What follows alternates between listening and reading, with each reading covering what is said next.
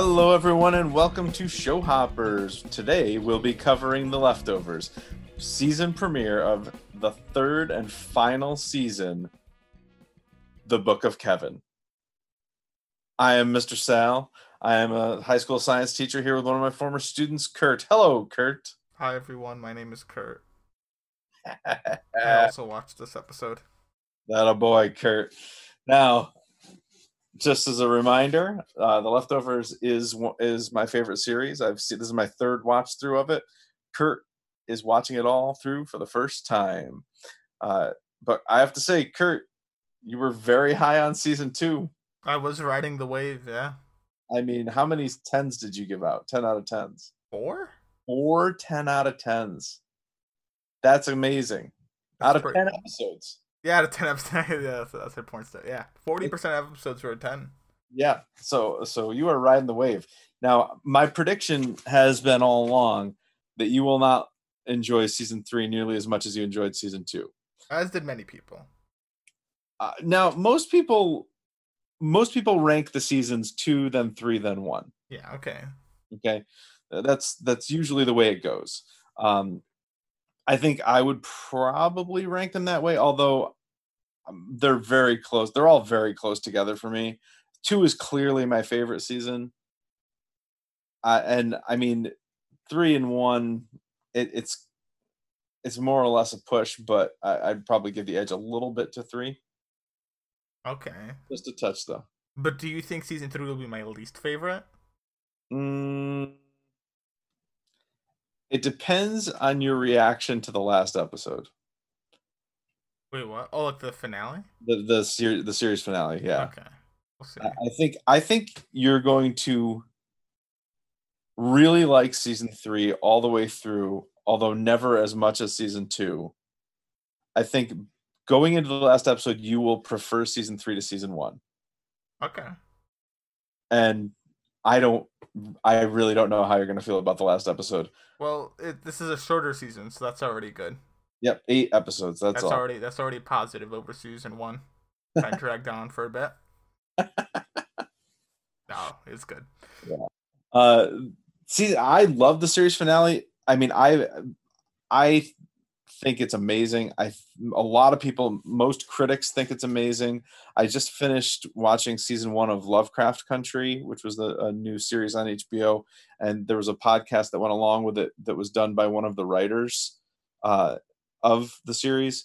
And she referenced their season finale, their season one finale, in the writers' room. They talked a lot about series finales that they wanted to try to emulate, and the leftovers series finale was one of them.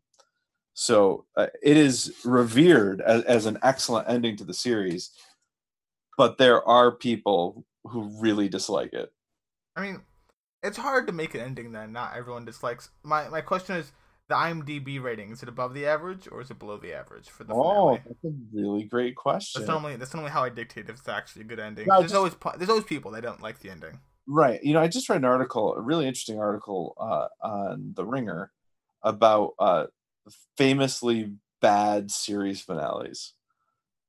Uh, and, and one of the ones that obviously came up, Game of Thrones came up, Dexter came up. Mhm. Like, and this is how they did it. They compared the series finale to the average uh, of the rest of the series. I don't know what the average of the rest of the series of The Leftovers is, but I can tell you that the very last episode has an IMDb IMDb user rating of 9.5. That's a really good rating. It is a very good rating. So Now- that that means that most people I feel like liked the episode. Okay, yes. Now you do have to understand though, like that episode only had 5,875 votes. The pilot of season one oh had less. Never mind. I stand corrected. look, look at the finale for season one compared to that. Compare the rating or the, the The the votes, yeah. How many votes did season one finale get? Okay, the, the season one finale had it was a 9.4 rating and it had 4,910 votes, which is less actually. Yeah. Okay. So not. Okay. Okay. The season two finale is 9.6 rating. The high water mark for the leftovers is International Assassin 9.7. Okay.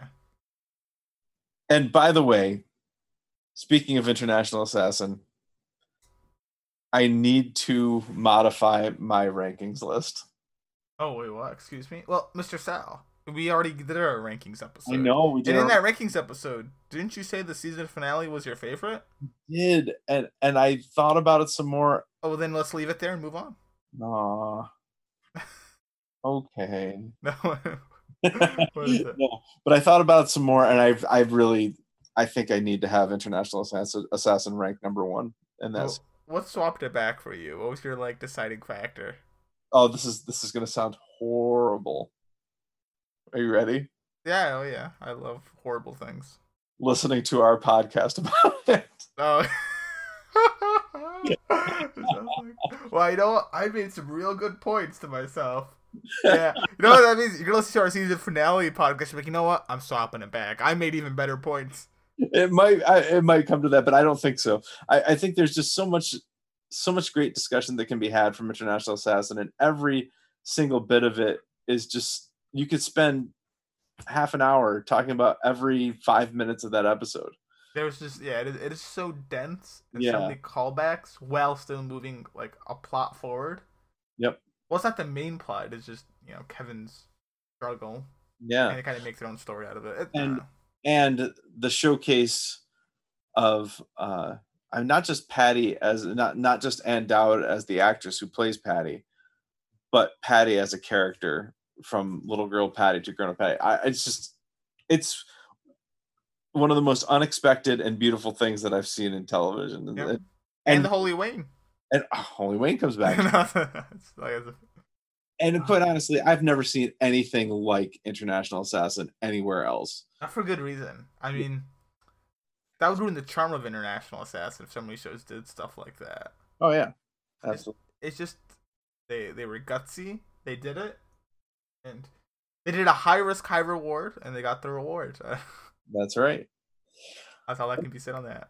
yeah so uh, we, we don't want to relitigate international assassin but I, Uh, I before we talk about the episode though, I want to talk about homework.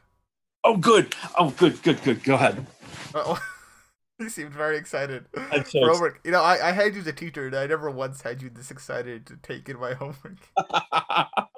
Never once. It's like, oh, Mr. Sal, you forgot to accept the homework. With enthusiasm Yeah, you're like, oh yes, yes. Oh, let me sit back down. Okay, well, give me your homework, Kurt. Well, so I have to ask, was I supposed to notice anything in this premiere episode? no Oh, ok- okay, good. No. I, was like, I cannot find a thing. I'm like, I, I was looking, I was looking real hard while I was watching. Like, am I supposed to hear the music? I don't. I, that, that's pretty cheery music, but I don't think that's the same music. I can't quite remember. and then, so here, let me just. So, by the way, uh, Perfect Stranger, pr- that was pretty funny. I don't like the old soundtrack style.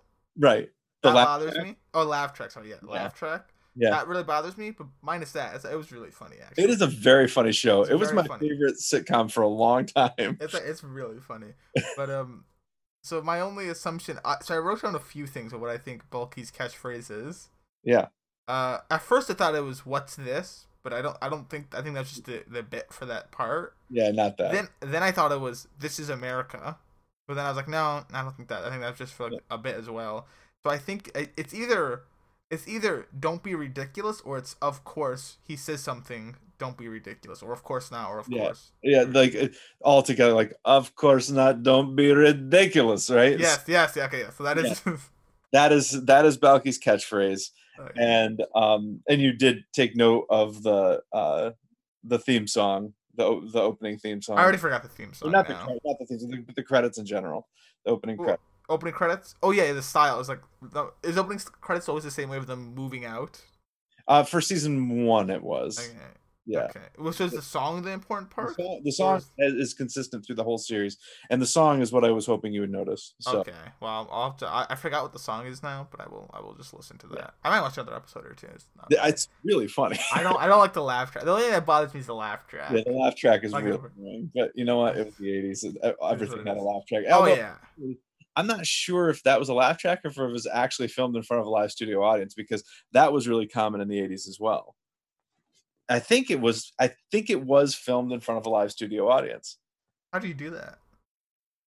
Like it was filmed in a studio but there's an audience. Why are you doing that though to yourself? It- well, I mean, you don't have to do it live. Like it's not that the first um take is what makes it to the television. Like you, they'll do multiple takes for a scene Well, then why are the audience members laughing? Because it's funny. Yeah, but if they saw it like three times already, like where, where's the funny in that? um, They gotta be. They've gotta be cheating in some way or another. they, they might be prompted to laugh. Either they're prompting them, or maybe they're just taking the first time they laughed, or maybe they they show it to multiple audiences. They take all the best cuts from all those and put together. I don't know. Anyway, that was that was a while. That isn't really happening. There's not really a live studio audience sitcoms. Are there still any? Of the, oh, probably not right now, but I, I don't know actually. I remember. I remember laugh tracks. I think uh, iCarly still a laugh track. Yeah, but like I said, Laugh Track is different. I, I'm I don't rem- I can't I don't know if it was filmed before a live studio audience. Big Bang Theory film. Mm, I that's also a laugh track. I I don't think know. that's a laugh track. I don't know. I don't know that there are too many that are filmed in front of a live studio audience anymore. The the one that I always remember being filmed in front of a live studio audience was Cheers. That- that's, that's the one based off Friends no, or Seinfeld. no, I can't remember. That's based off. This it's an offshoot of some series. just predated both of those things. Uh, I, okay, what, what is Cheers based off of? Yeah. Isn't Cheers like an offshoot sequel? No, Frasier Frasier is an offshoot of Cheers. Oh, okay, I got the wrong. Okay, okay. Okay, Cheers, I just don't know. yeah, All the same thing, dude. and actually, Perfect Strangers has a spin-off series as well. really. Yeah, its spin-off series is Family Matters, which was the the vehicle for Steve Urkel. Do you know Steve Urkel? Yeah, I know who Steve Urkel Okay. is. That show was a spin-off of Perfect Strangers. Okay.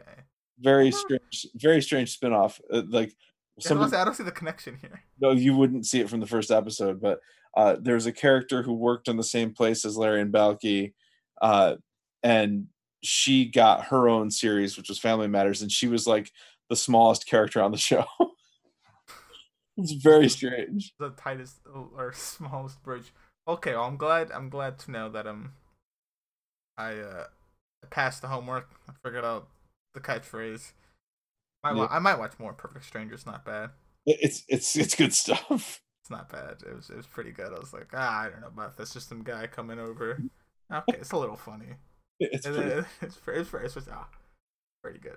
Yeah, pretty funny. So well, I'm glad that you that you watched that. I think it's going to pay off. It's going to pay off sooner than later. Uh, I knew I I knew it didn't pay off in the first episode, but I wanted to make sure you had it done before the first episode. Oh wow, look at that.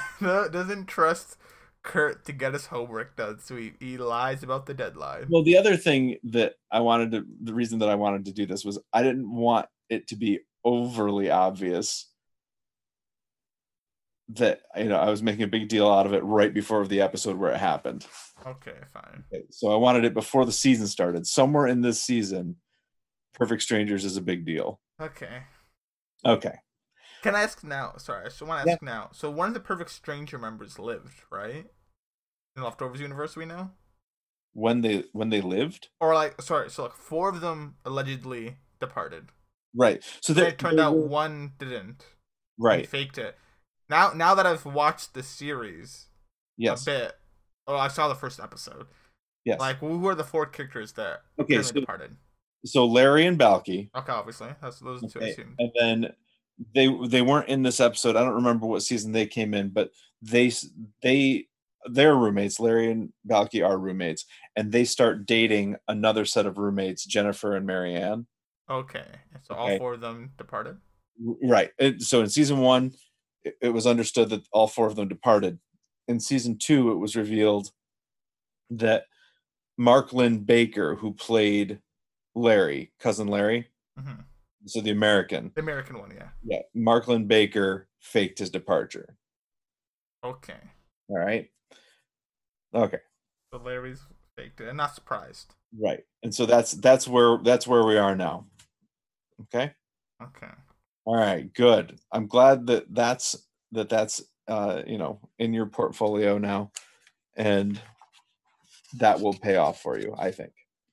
So, all right. You ready to start talking about the book of no, I'm not, Okay. because you haven't asked me what my rating was for it yet. That's what. Okay. f- Fair enough. That's oh, what- I, th- I thought we were going with. Oh, okay. So I I know that you have been straight sevens on the pre- premiere episodes so far. You gave a seven to the pilot in season one, which felt like a win to me at the time because you were telling me that you know average is five, so seven was like, oh, that's yeah, I feel like my average score thing. I gotta. Maybe I'm not giving that as well as I should. Maybe I. I don't know. but you then um, gave Axis Mundi a seven, which felt like a loss for me because that was the first seven I had seen in a while for the leftovers. Um, this one, I think probably this is your favorite premiere episode so far, uh, but not nearly your favorite episode. So I'm going to say you gave this an eight. Mr. Sal. Yes. Mr. Sal. I. I don't know whether I want to give this a nine or a ten. Oh, I loved this episode a lot. I forgot to factor in the Matt factor, didn't I? Ah, the Matt factor is a good deal of it. It's just I I like Kevin as a character. I like Matt. I like Dean. Oh, yeah, there's so many great things. I Like forgot characters. I don't care too much about anymore. Like Meg had her storyline. Evie did. Quaboom. Like, Yep, they're done. Right, Jill. Uh, I can already tell Jill's not gonna be part of the season. Fine by me. Right. Yep. Yep. Hasta la vista. Jill. Tommy, glad to see you. It's glad to see that you got work here now. see more of you. Lori, glad to be seeing you. John, no need for that Erica anymore. Great, grand to hear. This is they're they're really slimming away what I don't need to see, and I'm yeah I'm loving it. So regarding Erica, I'll tell you this about Erica. Uh, Regina King, who plays the actor who plays uh, Erica, was very very busy when they filmed The Leftovers, and she was busy like winning and winning Emmys. Like she was like nominated against herself, I think, at some point. Like- why? What was she? What, what, what were her roles that she was playing? I don't really know. I American something. I, I I lose track of all the American stuff. Uh, it was like American Crime Story, maybe. Okay, but she, okay, so but she so is she the character that you said makes one appearance this season? Yeah, so she, they only could get her for one episode. So Erica kind of got written out of the series, but she is in one episode this season, Okay. and it's a it's a very good appearance, a very strong performance. I But can do. I yeah, I like Erica for an episode. yeah, um, Jill, yeah, there's not The really- writing her off. That's what I presumed was happening here. She's going there's not, color. real- there's not really much. I mean, I think we'll hear from Jill maybe one more time in this season. Nah, that's I, listen, I understand having to cut things away. You gave me the warning. I understand. And And, that- they have to cut characters, um, I'd rather Jill than some other people. Right. I'd rather Erica than some other people too. Like, Yeah, I'm- Jill is um, Jill and Erica were two people that Damon Lindelof in interviews said, you know, if we had had ten episodes, he would have done more with Jill and Erica, understandably. and if he could get Regina King. But um, but then he did a whole series with Regina, Regina King, Watchmen. She is the main character in that series. Okay. Yeah. Well, But- I you know so yeah you you you identified correctly that they're really trimming down to the core characters and and actually in this season i think i've told you before uh like this is a full ensemble episode and there is maybe one other no uh, this is like the only full ensemble episode really uh and most everything else is a point of view episode. There are two episodes that are really Nora and Kevin equally. mhm. So, but there with only eight episodes in the season. There's this full ensemble one, two that are Nora and Kevin equally, one that's just Nora's point of view, one that's just Kevin's point of view. There's a Matt episode. There's uh Ooh, that's two more, I, I- think. yeah, I, I don't I don't want to tell you what the other two are because okay. it might be a little surprising to you. I'll, I'll- count my cards then. Well, no, one won't be. There's a Lori point of view episode. Ooh. Yeah. Um, and then the other one, I'll just I tell you. presume Tommy. No, actually, it's a Kevin Senior point of view. Oh, that's wicked. I was wondering when we see Senior. yeah. Oh, that's cool. Yep. So But I, I, I really liked this episode. This is a great premiere episode to me. yeah, it, it is. It is spectacular. I I gave it a nine. uh, and I mean it, it's it's a wonderful episode. I I just can't. I don't want to give it the same ranking that I give like International Assassin, so I don't give it a ten. Nah, but see, my only complaint I feel like this entire episode is the beginning. Oh, I'm gonna sell you on that. You're gonna you're gonna you're gonna get this a ten. Oh, okay. is okay. Let's talk about the beginning because I, I did warn you that the beginning was going to be not as off kilter as Axis Mundi, but not any of our characters. Yeah. Okay. Uh, and I also I think at one point told you that when uh, you watch a beginning a, a, premiere episode of The Leftovers, it always starts with a woman losing her family. Uh huh. Okay. So in season one, we had the woman in the laundromat. By the way, an anonymous woman, someone we don't know, um, in each case. So we had the woman in the laundromat uh, losing her baby. Her baby departed. Yeah, some said Karen from The Office incorrectly. in season two, uh, we had the cave woman who lost her entire tribe and then died and lost her baby. Uh, another woman uh, gathered it up and took it in. And now here we have a woman losing her family uh, to maybe religious fanaticism. Mhm. Okay?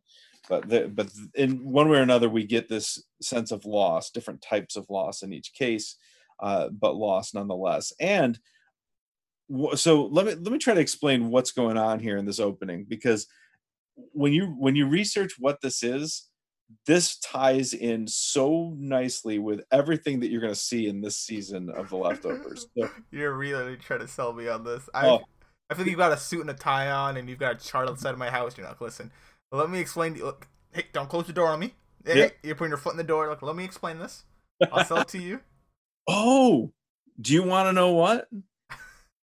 What? I'm glad you made that that you you used that metaphor. Uh oh. I'm really glad you did Why because- is that? because what group more than any other shows up Mormons. not Mormons, Oh, Okay, sorry. Jehovah's Witnesses. Okay, my bad. Yes, Jehovah's Witness. Mormons do as well, but Jehovah's Witnesses and this this uh, religious sect that you're seeing in this first scene is a precursor to the Jehovah's Witnesses. Wow, look at that. Yeah, yeah. Okay. Okay, interesting. So this is a group of people called the Millerites. Oh, I've lo- oh, wait a second. I I've taken I've taken my history classes. Ah, wait, one moment. You, you're familiar with the Millerites? I mean, they ring a bell. Let me see if I can. Who who's their leader? William Miller. Oh no, No, it's not Miller. no. I'm saying it. No, I'm, I'm trying to see where I I know this from. Okay, it's from the Okay. Second Great Awakening. I know that in history. Ah, whatever. It rings a bell, but Okay. I don't know why it rings a bell. Go So on. these, these are the Millerites. All right. William Miller was a, like a farmer. He was a, a sheriff. He was a justice of the peace in upstate New York uh, in the 1800s. Okay. Okay. And he studied the Bible quite a lot. All right. He studied it so much so that he was able, he thought he was able to, using the numbers that are given in the Bible and mathematical uh, analysis based on when things were written in the Bible, he thought he could figure out the date of the second coming of Jesus, which would be what became to be known as the rapture. Yes, I I've heard of other, I've heard of other people in like modern day trying to predict Oh, the rapture. Absolutely. This, this is okay. But was he one of the he's one of the first famous examples of this? Uh, I don't know if he's one of the first. I mean, Nostradamus. There's, uh, you know, um, whatever the what was it, 2012. Yeah, yeah, yeah. yeah. you know there was all the stuff that happened with uh the turn of the century the y2k I2K. yeah but, so- okay, but he's a famous one known for trying to. yes and and because and he was the beginning of two religious sects that you uh, probably have heard of the jehovah's witnesses and the seventh day adventists Okay. okay yeah so this they both branched off of this group now the specifically the reading that he referenced or that he used to do his calculations was uh, daniel book or chapter 8 uh, verses 13 and 14 which uh, this is the way it goes. It says, Then I heard a holy one speaking, and another holy one said to him, How long will it take for the vision to be fulfilled? So he's talking about a vision that he had in a dream that symbolized the end times, the rapture. Okay. okay. Um, the vision concerning the daily sacrifice, the rebellion that causes desolation, the surrender of the sanctuary, and the trampling underfoot of the Lord's people. He said to me, It will take 2,300 evenings and mornings, then the sanctuary will be reconsecrated. Okay. So he interpreted that 2,300 evenings and mornings. He interpreted that to be years mm-hmm. as opposed to um, as opposed to days. Okay, fair enough. Because uh, 2,300 days have already passed. Right, right. 2,300 days, by the way, is uh, something a little bit north of six years. So it's in between six and seven years. Mm-hmm.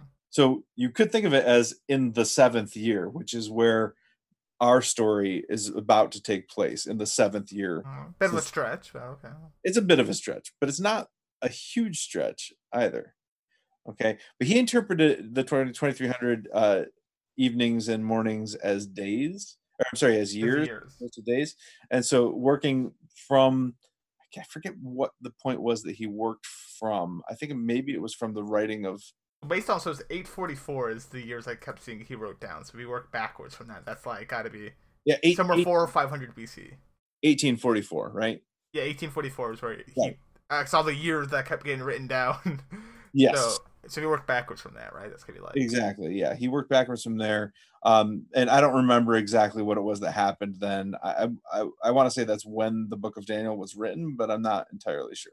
Okay. Um, about that, but anyway, um, he made this prediction that it would have that the world would end in 1843 that that was when the rapture would be so they're taking some liberties with these dates the dates that they give us on, on the leftovers are january 21st 1844 April 16th, 1844, and then August 7th, 1844. As far as I can tell in my research, um, the, uh, Miller actually only came up with two predictions. The first one was just generic 1843. He just gave the year. And when 1843 had passed and nothing happened, that was called the Great Disappointment. Okay. Uh, Sorry, what, what, a name. Yeah, I know. Well, I mean, what, what did you do? I made the Great Disappointment. I mean, historically, it's called the Great Disappointment. Not, I'm sure he didn't call it the Great Disappointment. I know, but just imagine you did something, and what does it get known? In the, yeah, I'm looking at it right now. Okay, the Great Disappointment, a Millerite movement. Imagine that. Oh my yeah, god, yeah. that is terrible. So, so that was that was his his plan. 1843. He said that's when when the rapture is coming um, and it didn't. Great disappointment. And then some of some closely related religious groups uh, kind of got in touch with him and said you you miscalculated because you didn't account for the transition from Gregorian calendar AD, oh, and okay. so uh, it sh- actually should be 1844, uh, and it should be um, the seventh month of the Jewish calendar, which is October, uh, and so it ended up being October of 1844. And again, nothing happened. And at that point, he gave up making predictions about the rapture. Understandable. Okay. okay. Um, so it's dramatized here in such a way that he makes three predictions and they're all in 1844. I'm not sure why they chose to to do that here, but the, these definitely are meant to represent the Millerites, or at least something very similar to them. But my God, that year is it's the same year, so I'm, I'm guessing it's got to be the Millerites. Um, and there are like not photos because of the year that it was, but images uh, drawn of people waiting on hilltops and on rooftops, all dressed in white, waiting for the rapture during the Great Disappointment. Okay, uh, and this whole first scene, most of it is set to this song called "I Wish We'd All Been Ready" by a, a Christian band called the Good News Circle. Uh, this is a cover actually. They weren't the original writers of this song but if you listen to the lyrics it, it's like life was filled with guns and war and uh, and I wish we'd all been ready. We got trampled on the floor, and and it's kind of depressing lyrics, but um, the the crux of it is uh, you've been left behind. Okay. Okay, and that's one of the one of the lyrics in the refrain of the song. So we get that we we spend most of this opening scene with this one specific family, specifically the the wife slash mother within this family. So there's a, a wife, a husband, and a son. They they're very excited. They go to they go to this church. Miller presents the first date. They're very excited. They they give away all their belongings, including what we see. They give away a goat. The goat man. Okay, so this is okay. So they're giving away their belongings. Okay. Yeah. My, my I just said next day, uh, gives goat to goat man, or then the next day is next day family made fun of by goat man. yeah. Right. okay. Yeah. Okay, so this makes Yeah. sense. They gave away their stuff. Yep. So they they figured they had no need for it anymore, so they gave away their possessions. Uh, one of the possessions that they, we see give them giving away is a goat, uh, and goats have featured heavily already on the leftovers in Mhm. season two. Uh, and there's another prominent goat later in this season. Okay, good. I so like goats. yeah, goats are great. Delicious meat too, And- and delicious cheese. you know I milked a goat. Have you? Yeah, Nice. not well, but I did it. Good for you. So uh, they they give away their possessions. They climb up to the roof, all dressed in these like rapture robes, white robes. Nothing happens. They come down, and the next time that this guy gets a prediction. By the way, this prediction comes from what looks like carrier pigeons. Yeah. Okay. Which we're going to see at the end of the episode. Well, carrier doves, which are actually just pigeons. Uh, we'll see those at the end of the episodes as well. Um, you know, doves are pigeons, right? Yeah, let's go with that. No, they, they are. I'll, I'll accept that for your premise right now if you want to. I, I just want to put that out there because I don't want to. I did not know that they were the Okay, same. I- No, I I don't don't- know doves and pigeons are the same. Yeah, they are. A dove is a specific type of pigeon. So I, I don't want to give the impression that I'm saying it's only these doves that are pigeons. Like all doves are pigeons. And the more you know. yeah, there you go. So um, Do you like time, do you like doves? no, I don't like any birds. You know this. yeah, but like okay. Uh, f- f- hmm, fin- finish your tale. okay so the this time the message comes by messenger bird uh, there's a new date and the mother still seems excited about this the father and the son seem less ex- less enthused by this Mhm.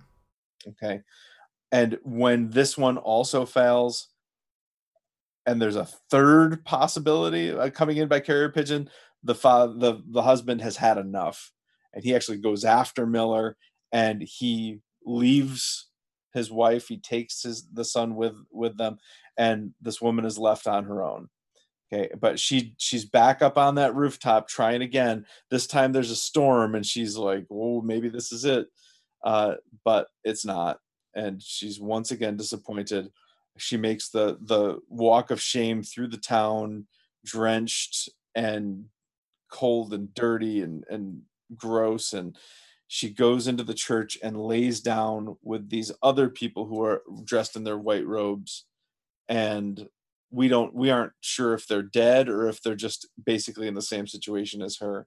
By the way we also see each consecutive time less and less people doing this. Yes, I noticed that too. Yeah, less people were on the rooftops each time. Yep. So so but it transitions right into evie sleeping amongst the the group of guilty remnant Now that's a good transition right That's there. a really nice transition right That's a cool transition. I love my transition. That's a good transition. Yep. All right. So, does this inform anything that happens later in the episode to you and make you like this more? So I'm trying to think. Um, I understood that they thought a rapture was coming. Yeah. I understand that part of it, and um, so I'm trying to see what you really added to me. You added to me the historical context and what this is based Yeah. off of, a little small things. But I mean, I don't. So- I don't see how it ties into the episode itself, though. Okay. So, a lot of this season is about faith. Okay. It's about where you place your faith.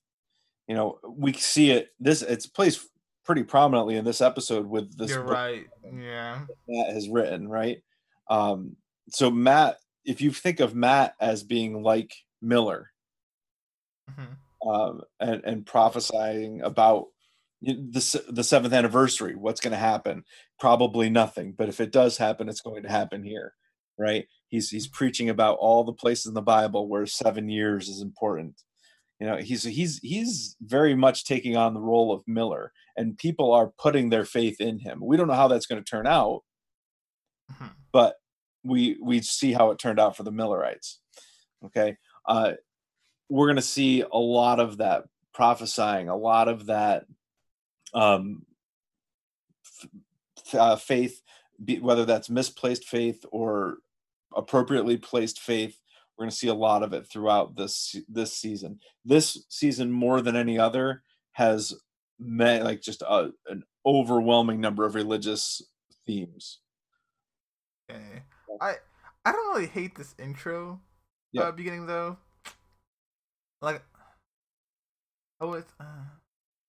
I gotta think about it. I gotta think about this. That's I don't fine. think you're gonna win me. I don't think you're gonna win me over here. One you way, it's up to me. Oh, you're not. You're not gonna. I don't think if that, if that's your case for this. Ah. Well, I just want I just want you to to understand what that this is. This was an actual event. Uh. You know, embellished, but an actual event. Um, and the the themes of that event are going to be common throughout this this this Okay. Of the leftovers. I uh, will. Uh, I will. I will keep this in mind and give my final verdict at the end of the episode. All right. Uh, so I, but I do think, regardless of where you land on this, uh, it's important for you to just keep this stuff in mind, the context of this scene in mind throughout the season. Okay. Okay. okay. Right. A lot of homework is stacking. I got, I got to keep track of Perfect Strangers. Got to remember Catcher. Got to remember the music. Now I've got to juggle listen. My, like, how many spinning plates do I need to keep going at once? Oh, so many. Don't be ridiculous. Okay. Okay. oh, sorry. anyway. Slow All right. down there.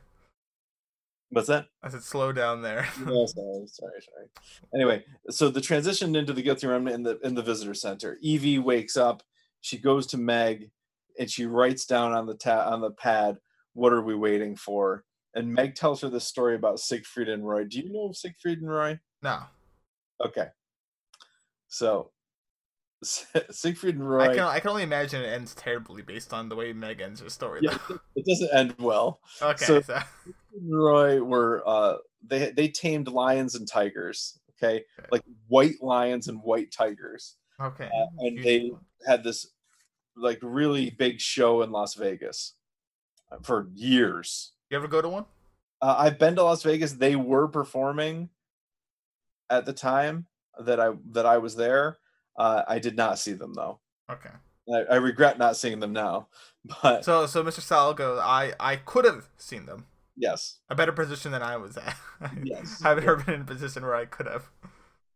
But ultimately, uh, what happened was Roy uh, had an encounter with one of the, uh, the with a tiger, uh, and the tiger basically uh, latched onto Roy's throat and dragged him off the stage. Wait, live? Yeah, he didn't die. He didn't die. Oh, okay. okay. but he didn't die at, at, that point anyway. Um, and he defended the tiger, saying the tiger was trying to protect him. Okay. But that was the end of the show. I mean, it's not, uh, good for Roy if he lived though too. Yeah, but he was severely injured. But I, I don't think he was capable of performing anymore after that. But yeah, so Meg tells I, the. I, I, sorry, I still don't understand how I could like imagine sitting there in the audience and the guy oh. just gets walked off by a tiger. yeah. Oh, show over, guys. Sorry, tiger. Yeah. Tiger decided to go home. Took Roy with him. Yep. So and you know th- this this happens with with wild animals. Like there are a lot of in- instances of i mean orcas used to be used as performance oh animals, yeah. you know and there are instances of, of trainers being killed by orcas. I mean i don't know who thought that was a good idea but uh, there's like um you know even circuses uh, with animals like uh what's the what's the one elephant? Mary? You know that one? No i don't know that story. Oh uh, well, uh, I think Mary was just kind of like a violent elephant. I don't know the exacts too much. So look up Mary elephant. Right? Mary. Yeah, it's Mary the elephant. Uh, you'll probably see a photo the second you look up Mary the elephant. but basically, uh, Mary was a massive elephant. Was part of the circus. She killed someone, a keeper, and people were outraged. They wanted Mary, like they were even shouting, like, you know, "Kill Mary, kill Mary."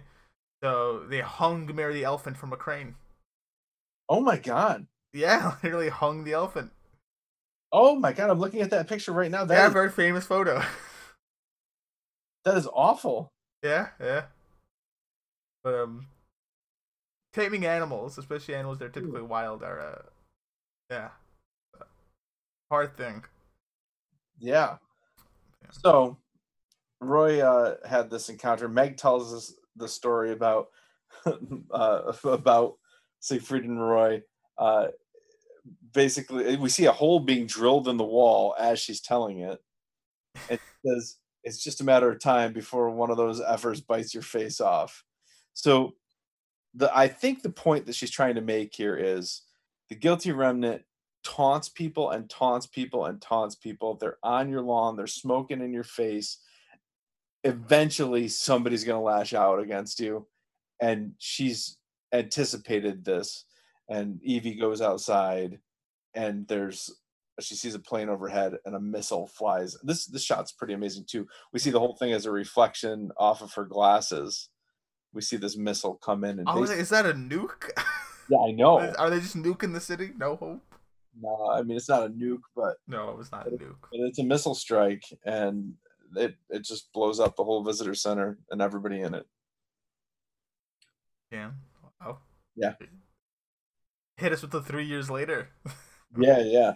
So yeah, so so Meg's gone, Evie's gone. Like they are definitely trimming down the cast here. Uh and what do you think of this scene? Or killing them off? Like that? Killing Or at least, off. I mean, Roy story, all of it, yeah. I liked it. I'm down with it. I Yeah. think the I think the guilty remnant served their purpose. At least Meg's, you know, the MGR Meg's guilty remnant served their purpose last season. She wanted to kind of show, you know, Miracle bleeds, made them bleed. Yep. Uh, finally did the simple strategy of walking on the bridge. Granted, she did put a little bit more complexity onto it, such as pending, you know, bomb threat. But it's Yeah. about time someone walked over that bridge, and we can see the ramifications three years later. There you go. Oh, no pass required, no wristband. So That's right. Yeah, and you know, all are welcome. Right. say what you want, but you know, Meg, Meg, Meg did that. Whether that's for better or worse for the people of Jarden, I don't quite know. Obviously, I don't really know them that well. Well, I'll tell you what it is better for. The real estate. I I know. So I was like a two decks. Well, mm, I don't know if it's better for the real estate. Now, see, we talk about the real estate a lot. I'll, I'll kind of I'll, I'll talk a bit about. I, I kept in mind for this this episode. I don't know why you always want to talk about the real estate though. Yeah, it's So- me. no, I think so. It's definitely bounced back from when it was like a rioting wasteland, and it might have even. So now that they know Evie did not depart, that that gets to that blemish. Miracle is still a miracle. Yep. However, now that anyone can come in and you don't seem to need to own a home or anything, I feel like the house's value isn't still quite as high as when I understand she probably overpaid for the house because she Yep. auctioned like three million for it, but I still don't think the house's value is quite what it used to be, barring the repairs they made to it. But you know, I I still I still think it was a bad choice. But you know, if you're buying a house to live in, that's what it is. Right. I mean, she she definitely bought at peak. Like, yeah, she bought at the peak. worst time to buy because right after that the girls go missing, the value plummets. Right after that, the girls are back, but now it's a, a like a hellscape. It plummets some more. It- It's it- not, it's back on the rise now. It's not back where it was, Yeah, yeah. 'cause now anyone can come in. You don't need to own a home or have a visitor pass. So it's like, okay. but it's definitely higher than it's been since the girls disappeared. Yeah, oh certainly. Yeah, I think I definitely think it's at a it's at a good point. No one can be happy. Like you know what, the value went down from when I bought it, but it's a house. I'm supposed to live in it. I'm not. You know, I'm not. I'm not here trying to flip it. So. Yeah. So I think she can be okay with her choice. Nice. All right. So there's we see Kevin. He is now the Jarden chief of police. By the way, I just say, how did he become the chief of police so quickly? I well, you know, he's got experience. Actually, here's here's the thing. I don't know that there was a police uh force in Jarden before this. Okay, you think it was the Rangers? Okay, have I what Park. Rangers. We didn't actually see any police. You're right. Yeah. Okay. So I yeah, so I he so he's the chief of police. Yeah, he still wears his Mapleton hat. I don't know if you noticed that. oh, I did not realize that. That that hat says Mapleton on it. Okay. Yeah. That's his Uh, policing hat. Yeah. He rides a white horse. He's got this big beard now. Also, yeah. I also this is the season of beards. Oh boy, is it? Because Matt, Matt, I think had the beard last season. He was growing out. Uh, but I mean, maybe stubble, for, but he was shaving in that season. Remember? oh yeah, you're right. He was shaving in the scene. So so Matt grows a beard. Evan grows a beard. John's got a pretty sick beard. Yep. Tommy needs to start growing out a beard, and then you know we'll start talking business here. Yep. We haven't seen Senior yet, but when you see him, Ah, season of the beard. yep, it is the season of the beard. You're absolutely right, and th- that that's even referenced later in the episode. So it's it's pretty cool. But anyway, so he's got a beard now. He he rides this white horse around. Uh, he tells them to let the people in because all are welcome now. And he ride he he escorts this group of cars into the park, going right by this giant crater where the visitor center was. Digging for something. Hmm Yeah, I'm sure that's what it is. Maybe some gas. I think uh, it must have been some gas leak. That's what I'm guessing. A gas leak. I heard. Also, I think the cops said it was. That's the story. So downtown doesn't look like a hellscape anymore, but it looks an awful lot like the encampment did last season. So, so yeah, Party City, the encampment, moved in, became Party Nation. they got relegated back down. Like, they're not. They're no longer party. Like, they're better off than what they were. Yep. I think they've fused. Like Mapleton and Party City have fused. Not Mapleton, Jarden. Yep. And Party City have fused to Party Jarden. I don't know which one want to call this, I like that. Party Jarden. but they've they've fused now. Jarden means gardens. This is like a garden party. Yeah. Party Jarden. Jarden party. Jarden Party. Anyway, uh, Pillar Man is still there. I was very happy. And a Conan O'Brien balloon. At least I thought it was Conan O'Brien. It was not Conan O'Brien. It was not Conan O'Brien. I was like, oh, that looks an awful like Conan O'Brien. That's a Gary Busey balloon. So Gary Busey departed, and these people want to have this giant inflatable of Gary Busey right there so that he knows where to come when he comes back. These people are convinced that on the seven year anniversary, the people who departed are coming back. Mhm. Did And- you get that out of this? Yeah, yeah, yeah. Because it was three years later, we, of the anniversary from last year. So. Yep. Oh, I I pieced that the anniversary. Like, I, okay, when they say three years later, it's like it's kind of three, a little less than three years, right? Yeah, I Because it's so. not quite to the anniversary. Yeah, I thought we were closer to the anniversary than we were today. Well, I mean, two. It's two weeks away. It's two weeks till, but but when they say three years later, what was it? It was the day of the anniversary. Or was the day before? The missile strike probably happened the day after the anniversary. Yeah.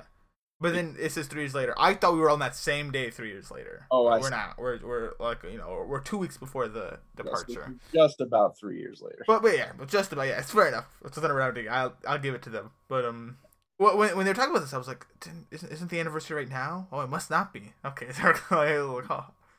But more importantly, this this was another like, oh look at that! Like this whole episode was a bunch of people going, hey, eh, this, There's Tommy. this girl, this guy, right? Yep. Like it was like, hey, this guy, Tommy. Yeah, Tommy's working for Dad on the police force, like Kevin worked for Dad. So all I could surmise is one day Tommy will be. Yeah. a lot of this episode was just me going, eh. "Hey," That's which is awesome. really good. I really enjoyed. I really enjoyed. I knew what was going on. Very good. That's awesome. But Tommy wants them to take Gary Busey down because it is too tall. It- Over twenty feet. Yep. There's an ordinance that you can't have anything over 20 feet, but the pillar is grandfathered in. I do love that. Pillow guy's like, "Yeah, ain't no one taller than me." exactly. So, uh, but Kevin lets them leave it up, and he deputizes them and says, "Sometimes you just got to let people.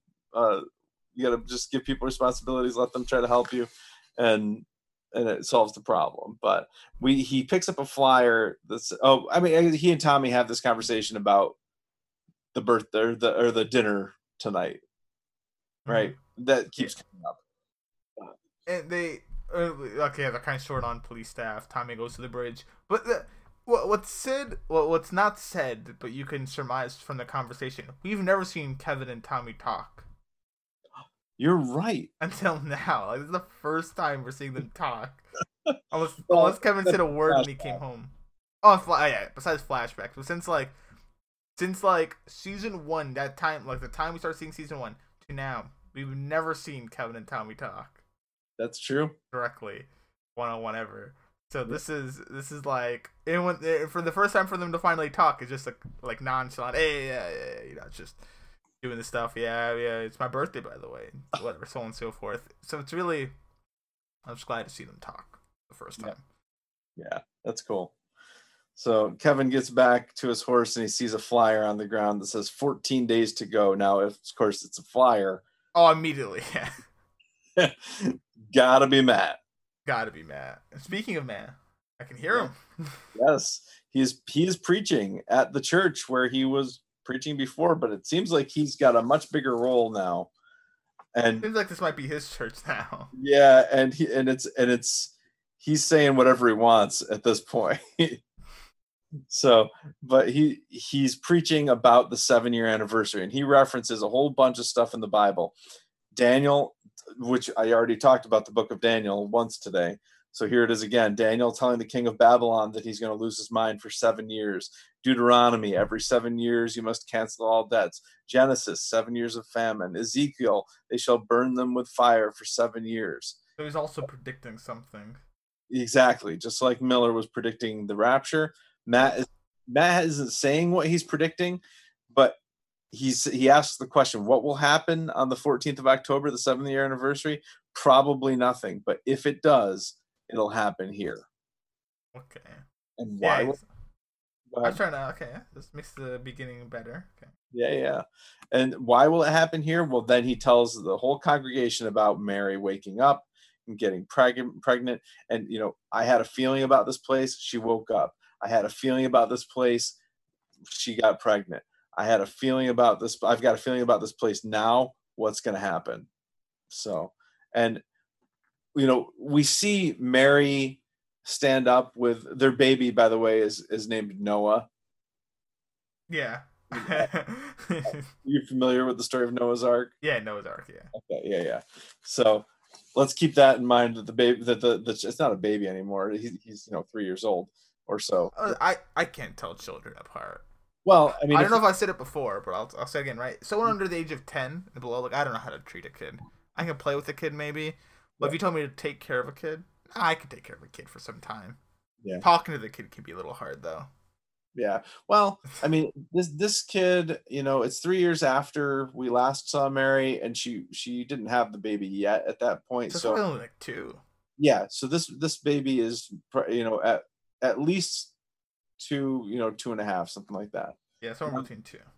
not yeah so but matt says that he'll be baptizing people in the newly replenished spring that god has seen fit to refill and yeah and and, and that's all we get in the church anything you want to say about the church No, I was just glad to see uh oh yeah, talking on math, series wide, right? Glad to see he's finally got a large church session back. yeah The first time we saw him in you know leftovers, he wasn't really rocking. Uh, he kind of had a bit of a failing church, some might call it. Now, whether it be his own fault or not, I mean, probably blame him for the reason people stopped coming. Uh, Yeah. but now the people are loving him here in Jarden. He's got they so are. so filled to the brim. People are outside listening to his speakers, It's- and he can yeah, say whatever he wants. yep That's exactly so good for him. Good for him. Yeah, but Kevin is hearing all of this because he needs to talk to Matt about these flyers because he's worried about what's going to happen on the anniversary, just in terms of crowd control. I think. Yeah, he, yeah, he's more. He, he's got a very logistical uh, perspective on this. Yes. We can't, we can't, we can't hold Yep. too many people in this place. Yeah. But he he's going to talk to Matt in the office, so he goes into the office and sees Michael in the office reading something on the computer. Did you catch what he was reading on the computer? No, Oh, I didn't know. I didn't know you actually could. I just figured out. Oh yeah, you can. Um, you can't read the article necessarily, but it is in the Mapleton Gazette, and it is an article about Kevin. Interesting. Yeah, and there's a picture of Kevin right there. It's on the front page. Uh, you can't really make out anything that's said, but it's definitely from Mapleton, and it's definitely about Kevin. Ah. Yeah. But Kevin doesn't know what it is. He comes in, Michael closes the computer, and Kevin asks him if he's watching porn. Yeah, he's accused of uh, sensible. Probably, yeah. When he talks to to Michael about Tommy's party, uh, and Matt comes in and denies that the flyer is his, hmm which is ridiculous. So, you, oh, I believed Matt. Really? Yeah, Okay. I believed him. But Like- no, it makes more sense now that I understand. I, cause I, I, I glazed. Cause I remember he made a prediction. Yeah. He made like a half prediction. He's like, "Ah, I predict something might happen. Eh, It might not happen, but if it does happen, it'll happen here." Like it was kind of just like a hedge, Right. the most hedged bet prediction you've ever heard of. So Yeah, exactly. but no, exactly. yeah, I, I think he totally made the flyers. I I, I think he made them. Matt enjoys his flyers too much. People, people go. He went. He went to an advertising firm. He's like, "Listen, I got a message I need to get pulled across." And they were like, "Okay, man. Well, we got some packages. We got the TV commercial package. We've got like the mail uh, people package. We've got door to door." He's like, "No, no, no, no. What's your flyer package? I want the best that it's got." And they're like, "It comes with one free plane uh signing, actually, man." And he's like, "Fine. Just, just yeah, use that. Use that like as soon as you can. I just care about the flyers. Just keep printing out those flyers." We need Matt handing out showhoppers flyers. I mean, the thing, I guess I don't know how successful these flyers are going to be. His other flyers weren't all that successful, Yeah. but yeah, yeah. If you get Matt, Depends on your measure of success, I suppose. uh, surely a lot of eyeballs must have looked at it. That, that's for certain. Yeah, if we could get Matt to want to do that, that'd be really grand. That would be awesome. Uh. So, but Kevin just wants Matt to tone it down because he can't have this place. What does he say? I can't have this place blowing up again like like it did Yeah, I can't have this place blowing up again. Which I don't. to Matt, or does he say that later? No, he says it right in the shed right now. Okay. He says. Yeah. I don't know if he means like the three years ago, Mhm. or if, like between that time frame, like every anniversary departure date, a ton of people come in. Gotcha. I don't know. I don't know what he means by that. I think he's talking about the, the three years ago, but Okay. but I'm but you might be right. It might be that this is an annual occurrence. But Matt is uncharacteristically and surprisingly sympathetic to Kevin's concerns and just says, "Yeah, okay, I, if you need me to tone it down, I will." I mean, uh, did that strike you as yeah, yeah, yeah. Just, just yeah. Oh, yeah. Certainly, I was like, huh. just agree. just, Yeah. it. No fight back. yeah, that's not Matt. Now I must be that you know Matt must see something in Kevin. That's I think what it is. I think you hit the nail on the head. I like this. I like I like what's going on here a lot. Oh, it's so good. and then Kevin picks up his glass, his sunglasses, off of the Book of Kevin. Did you? You, you no, I didn't. Well, I didn't realize that at the time. Yeah. But okay, so this was Yeah, the book of Kevin takes the didn't. You would. You wouldn't know that that's what it, what what it was resting on. But his sunglasses, he picks them up right off. They were resting right there on the Book of Kevin, and you can see throughout the scene Matt and Michael kind of looking at it like, "Oh, I hope he doesn't recognize. I hope he doesn't open that book." You know, and they look very relieved when he uh-huh. leaves. But Matt does ask Michael, "Did he see it?" Yeah, I, I was like, oh, And oh, I mean, what we have no idea what they're talking about. We assume that he's talking about whatever was on the computer. that was probably a case too. He might have meant the lap. It probably meant the book. Could have meant whatever he was looking on the laptop. Pretty certain that he meant the book. Yeah. So next, anything else about this scene? No. So the next scene is in the police station. Uh, Kevin is telling his force that there's going to end up being more people than expected for the 14th, uh, but he approves overtime for everybody, and everybody's very Yeah. What a what a cool boss. excited. Yep. He knows how to Uh, break news. And he introduces Agent Durst from the Department of Sudden, Sudden Departures. Also, all I'm gonna say here is like, okay, why why is Nora high up here? Why is Kevin like? Hmm, seems like some sort of collusion going on here.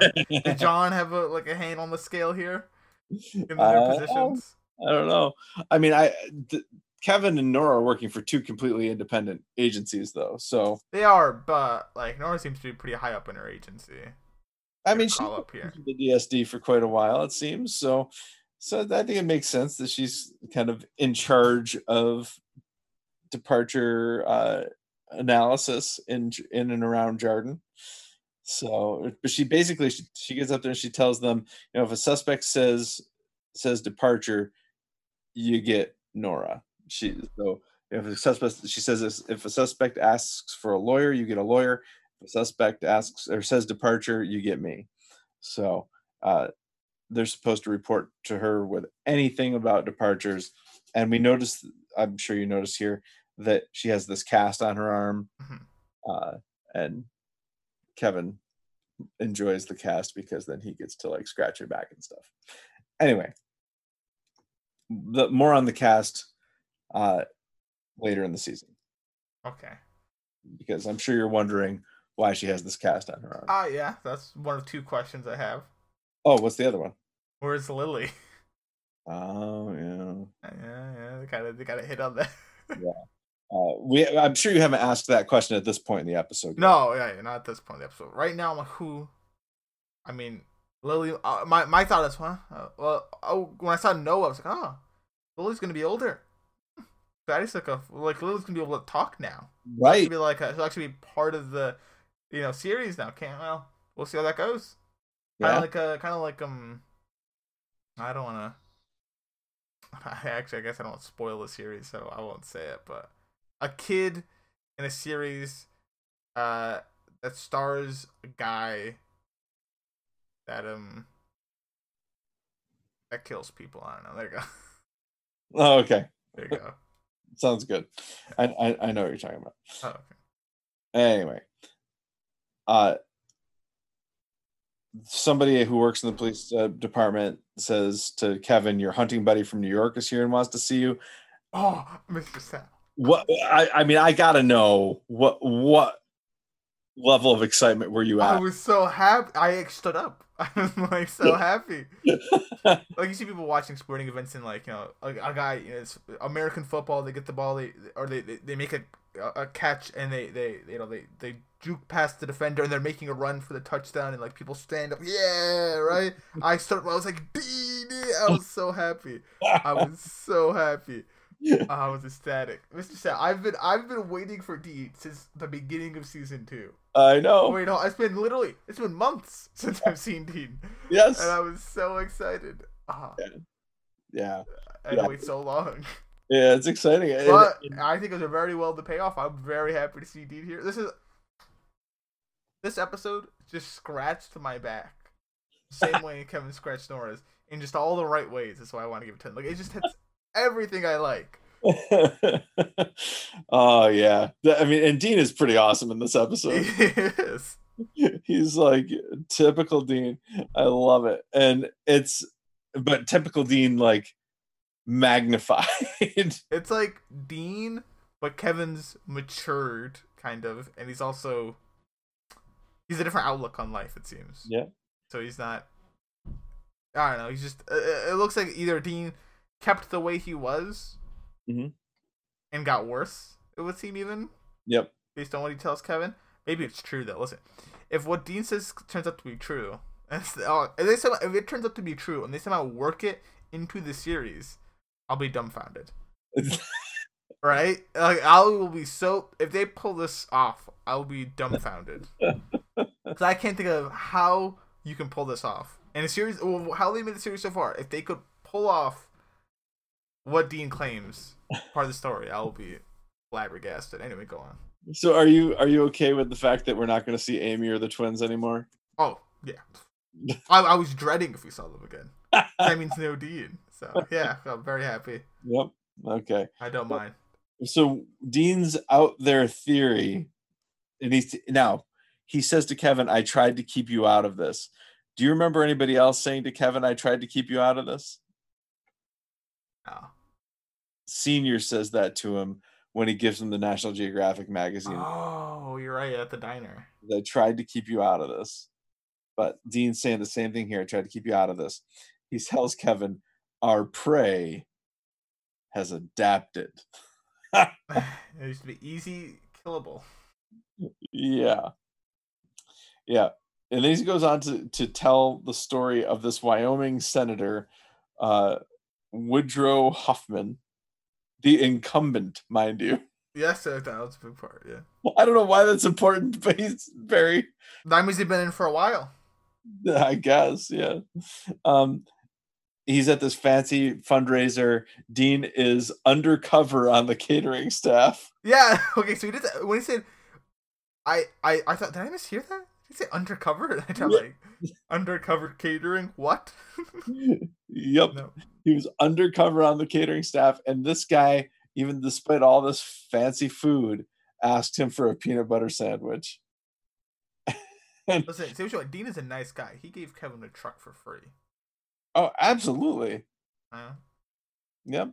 But Dean has this sandwich with him in a cooler, in a plastic bag, and he'll only take it out with plastic gloves on. And he wants Kevin to test it for canine DNA because dogs love peanut butter. That is true. I did not know that dogs love peanut butter. I don't know if they love peanut butter. Have you seen a dog given peanut butter? Yes, I have. Yeah, they start licking constantly. I don't know if they love it. I think it's more like yeah, they like it. It's hard for them to eat easily. It's go whop, whop. Keep licking it. Well, regardless, he wants Kevin to test this thing for canine DNA. Now, what I love the most about this scene, tell me if you noticed this, is the dramatic music. That's oh yes. the whole time it's so he... dramatic. I'm like, what, what's going on here, Dean? Okay. Yeah. I'm like, I'm like, okay. He takes a peanut butter sandwich. I was like, that's kind of ridiculous, but let me listen. Yeah. Okay, yeah. Wyoming senator. And it, it, it, keeps it going, and then like, it, then the music just go, you know, it, it crashes back, like it just ends when it comes like, huh? Like, it abruptly stops. Yeah. Kevin is like. I, I was like, okay, so Dean's what sets the whole season three into motion. Okay. Right. See what happens here? Right. Well, at least I mean not the whole of it because the anniversary's coming up. But Dean's gonna he's gonna he's gonna cause a pretty big event here for season three. It looks like, and I mean maybe he did, but certainly not the way I thought. Yeah. Yeah. Exactly. Yeah. but he says that's how the world ends. The dogs become the president. A dog president. That's how they get their finger on the button. Kevin, what a jerk, goes paw. That's how they get their paw on the button and and Dean immediately turns. Like he recognizes immediately as soon as Kevin says paw that Kevin is out on this. Uh, and Kevin tries to tell him it's all in your head. He, and while he's talking about this being all in Dean's head, he has a flash of Patty at the well, by the way. Uh, mm-hmm. Yeah. Uh, and he tells a lot of flashes. Oh yeah, he does. Yeah yeah he tells them that he wants to he, he wants him to uh he wants to see him tomorrow they'll talk tomorrow uh about it and while he's going through all this dean pulls out a dog whistle and starts blowing on it i, I assume to test to see if kevin's a dog so are you uh buying any of what dean is selling i mean we haven't tested the sandwich yet so well, now we can't. No, because the dog the dog took it back. The dog ate it. I mean, that's pretty damning evidence. it is, right? The dog, all that like crime scene. Dog runs in, takes a sandwich, runs out. Now, if I've ever seen an extraction mission before, that's one right there. that dog is part of like the secret dog force agency. Oh no. Well, we'll just have to see if any of this dog stuff plays out. Like I loved this scene in this episode. Like, these are all such great scenes in this episode. I I really want to give it a ten. Like I don't. I'm surprised you didn't give it a ten. Maybe. I, I mean, it's, it's not as much a story, but it's just catching up what yep. has happened, and I just I love the catch up and like. but it, you know what? Honestly, it's a it's a great setup to the rest of the season. Like really, Like all this the is, stuff. this is the best season premiere I've ever seen. Oh, so the thing is, I don't like pilots. Premieres are different Yep. than pilots because you can have a really good premiere. I've had TV shows where they have a really good premiere, almost like a finale, like they have a big payoff in the premiere. Yep. And uh this isn't really the case in terms of a payoff, but I just, I the whole time I'm loving it. There's never a dull moment. So good. It- And I thought this next thing would be a bit of a dull moment, but no. oh, this is this is pretty awesome. I was like, oh, Isaac at work again. Well, figures. Not him back Isaac. in. Not Isaac, but rather John doing the Isaac style palm readings. And he's not even a psychic. Yeah, which which is a which is a bit of a shocker to see him doing this. Exactly. A bit of a hypocritical thing. Yes, yes, but this just shows where John is now relative to where he was at the end of the season. And remember what happened to John at the end of last season. Oh, he was a broken man. Oh, totally broken. I, you know, he and Erica were deeply on the rocks. He had just shot Kevin and seen him come back to life, and his daughter forsook, him. Or has forsaken. His, well, she has Fors- forsaken forsook. Yes, He's he wronged him. she wronged him big time. So she did him dirty. Yeah, there you go. Did him dirty and then Yeah. died. Presumably. Yeah, exactly. So he was completely broken. You put it perfectly. But here he is doing palm readings, and how did how could he possibly know what to say to people? Well, he's because- charming. He's still super charming. oh yeah, but in a completely non-threatening way now. Uh, yeah, I was I was I this whole John doesn't really have any big roles in this episode or anything, Yep, and I don't know if he ever will. But he definitely is a major character, a main character in this season. But he doesn't get his own point of view episode. But he is a main character in the season for sure. but he, he he's nowhere near as intimidating as he used to be. No, Not got- once this whole episode. I, I was expecting like the the John, but he's just such a such a nice guy. Yeah, he's got he's got these big round glasses and this bigger beard now. You know, he's grown his hair out a bit, and he just like he looks less threatening, and his whole demeanor is less threatening now. And he's, you know, it's it's almost you know gentle and welcoming. It's it's very very strange to see John. I don't trust him. You don't? Nah, nah, nah. I mean, I like him as a character. Don't get me wrong. One of my favorite characters, but I don't trust him. Okay. Don't right. don't get too close to John. All right, we're planting that flag. Oh, I don't I really want to play. Ah, sure, why not? All right, but he he is doing this with literally Lori in his ear. Looking at the guy's Facebook, just. Uh, is- this, go ahead. well, I'm trying to say, like, what does he do if they don't have a, a social media? They they can't easily find. Uh, I'm sure they have some sort of I- throwaway thing to say or refund him or. I think there. I think this is actually addressed later in the season, but I can't remember for oh, sure. okay. I can't remember. Um, but uh, so I'm going to defer to a later time to to talk about that. May But dodge my episode or dodge my question. well, ask it again when we see them doing this again. Okay. All right. Yeah. So th- this is, I love this because this is for Lori. This is exactly what she's been looking for. I know. That's what I was thinking too. Like she, she was using Tommy for this, Yep. but ah, well, I understand Tommy just want to do it. But John and me, the te- team John and Lori, team Yep.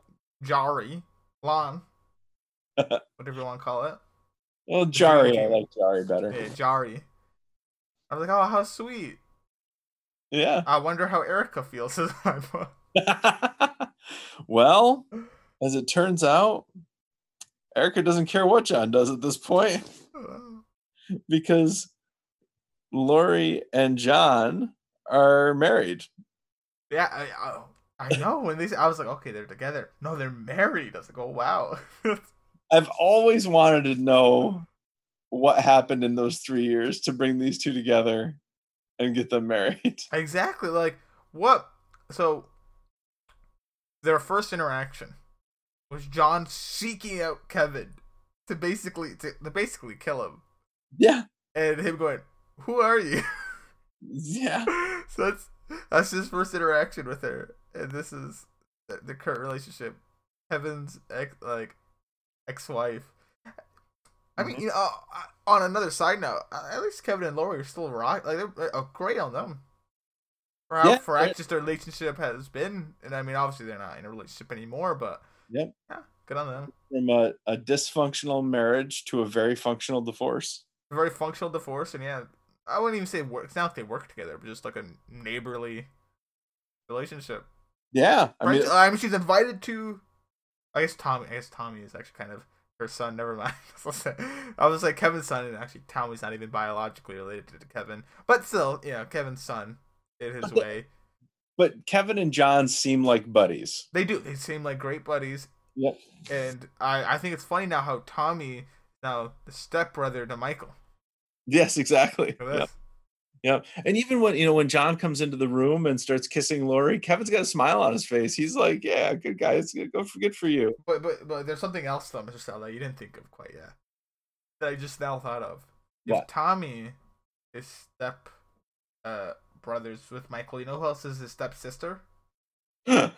Yeah, right? yeah. Yeah, I didn't think about that till now. That's kind of weird. That that might be one of the reasons why she's written out of the season. Yeah, yeah, fair enough. I mean, yeah, yeah, they're gonna marry Lori. Yeah, that. Listen, that's that's a road you don't want to go down. Yeah. Well, there's never any indication that they're still together. Actually. Oh, okay, yeah, okay, that that's fine. But that is that is that is odd. that's weird. For sure. Yeah. That's that's not that's not a road they wanted to go down. I don't think. Uh, I I don't blame. But that is. Nope. I I would not want to be part of that. Anyway, though. Yeah. So so glad to see this. And Yeah. yeah. So do, now you think this this scam? I mean, you and I have talked before about you know what's a, what's justified and what's not. Like you you argued that having Tommy give the holy hugs was was uh, a good thing because it pulled people out of the guilty remnant, even though it was BS. Mhm. Right? That this is this better or worse than the holy hugs? So people that are doing this, so let's think back to Meg as a case study. Meg Okay. came and basically did the same thing. Went to Isaac. Yep. Uh, same thing, but she was displeased with his. The, the people that are doing this, that are going to psychics uh, for their loved ones, like thoughts or you know, anything related to it, are grieving, and they wanna. They basically want a good answer. Yes. Right, because if you give them a bad answer, they're just gonna grieve more. They're just gonna make them upset. In, in Meg's case, Mhm. Isaac presumably told her the truth, and she just didn't like the truth. Right, it just didn't make her happy. Uh, it seems like Lori and uh, John are not telling the. Obviously, they're not telling the truth. They don't. See, they don't have any psychic ability. It appears, but are just trying to make them happy, which, Yeah. well, is not the truth. Accomplishes probably the best outcome for the person going in there, which is kind of helps them grieve and get past that. hmm So I would argue this is better than telling them the truth in terms of them living their life. So if they would pay Isaac money for the truth, I think that this is an equally fine service. All right. I definitely agree that this is more above the boards than the holy hugs. Okay, yeah. Well, why why is that? So the holy hugs Holy hugs. Were an out and out lie. I mean, just a complete lie. There could be there is a chance that what they are that what Lori is saying to these people is actually true. I see what you mean. Okay, I see what you're saying. Cause, um, yeah, but it, it, she, but I, I think it's still the same. Like, I mean, I, I don't, I don't agree with that reasoning. Just because, yeah, it could be true, but she's just making it up off the top. Like, she has, she has no way of knowing if it's the truth or not. Okay. That's just, I understand what you mean. That like the hugs are like a complete lie because the hugs actually don't do anything. Right. But I, the faith is still like equally as bad in my opinion. Okay. as the hugs compared to this. But here's another example of people and where they place their faith. Mm-hmm. Okay. Not Lori and John, but the people who go to see Lori and John. Yeah. They're placing their faith in John as a palm reader. Oh, it's just swindling fools. But it's so it's so it's not necessarily about it's not about swindling them though because he shreds the money. I was gonna say, yeah, he shreds the money afterwards, so it's Yeah. not about swindling, is it? No. Now see, I got I got a lot of gripe to shred. First of all, that's illegal to just shred money. Right, that, number one, that's illegal. Number two, there's so many uses for that money. I know. First of all, that's that's totally off the books. You're not paying taxes on that, are you, John? No, okay, that's. I mean, I guess you probably wouldn't want to say that you're a palm reader that cheats. I guess you could just say you're a palm reader, but Yeah, you can donate the money at least. Sure. Why are you shredding the money? That that to me is like a, such a selfish thing to do. Is shredding that money. Yeah. You could do so much with that money. I understand taking the money. It's part of like um placebo effect, right? The more invasive, the more you know realistic it is. Making them pay, especially the more you make them pay, the more they're willing probably to believe that it's real. Yeah, I think Lori says as much at this in this scene. Oh, okay, there you go. So so making them pay is perfectly fine. Just, Yep. Why you gotta go burn it? Or not burn it, shred it.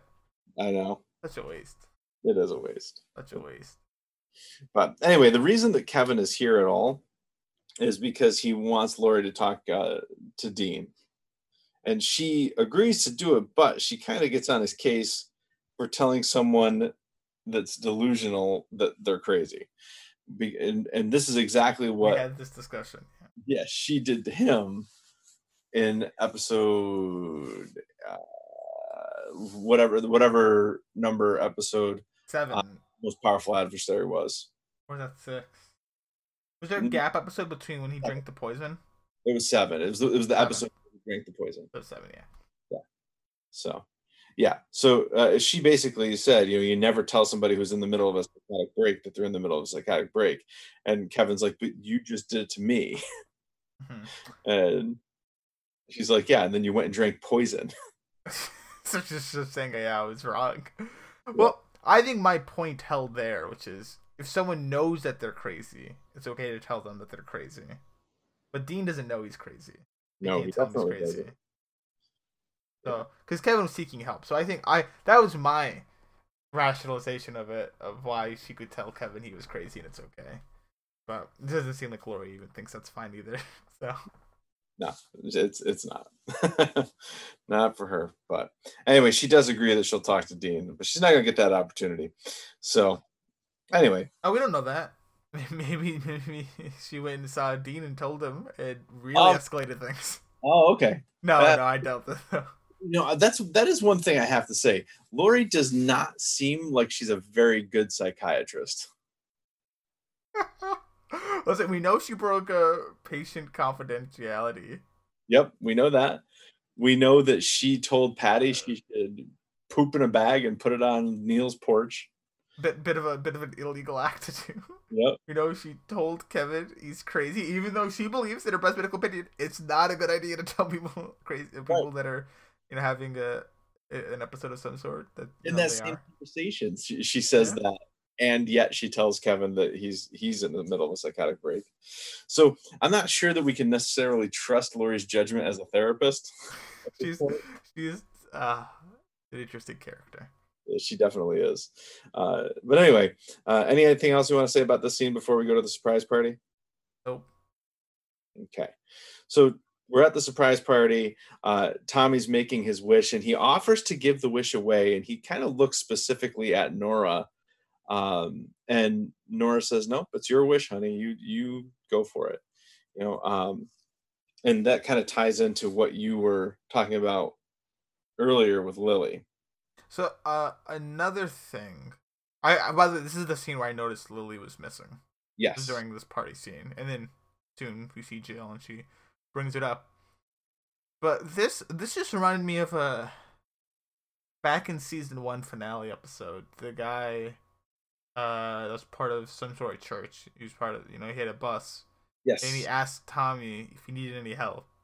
I don't know why this reminded me of that. Just even though it's quite different, it's not. He's not, this- Oh. this isn't a stranger. It's a, I guess he's offering to help, but not in terms of actual helping. Just you can have my wish. I'll wish for you. yeah. So that's what that reminded me of. Just Yeah, no, Awesome. that's interesting. That's a good. Yeah, that's a good call. I like that. I like it a lot. Good job, Kurt. okay, thank you. anyway, uh, w- during the party, uh, Jill arrives at the door. This is the house where all the effed up people live. She says as as she uh, as her her father opens the door, uh, and the guys all sit on the porch telling stories about when they were 25. Yeah. Which this is pretty cool scene. I like this. Matt's got the best story. Who? Matt. Matt. Yeah, Matt's got the best one.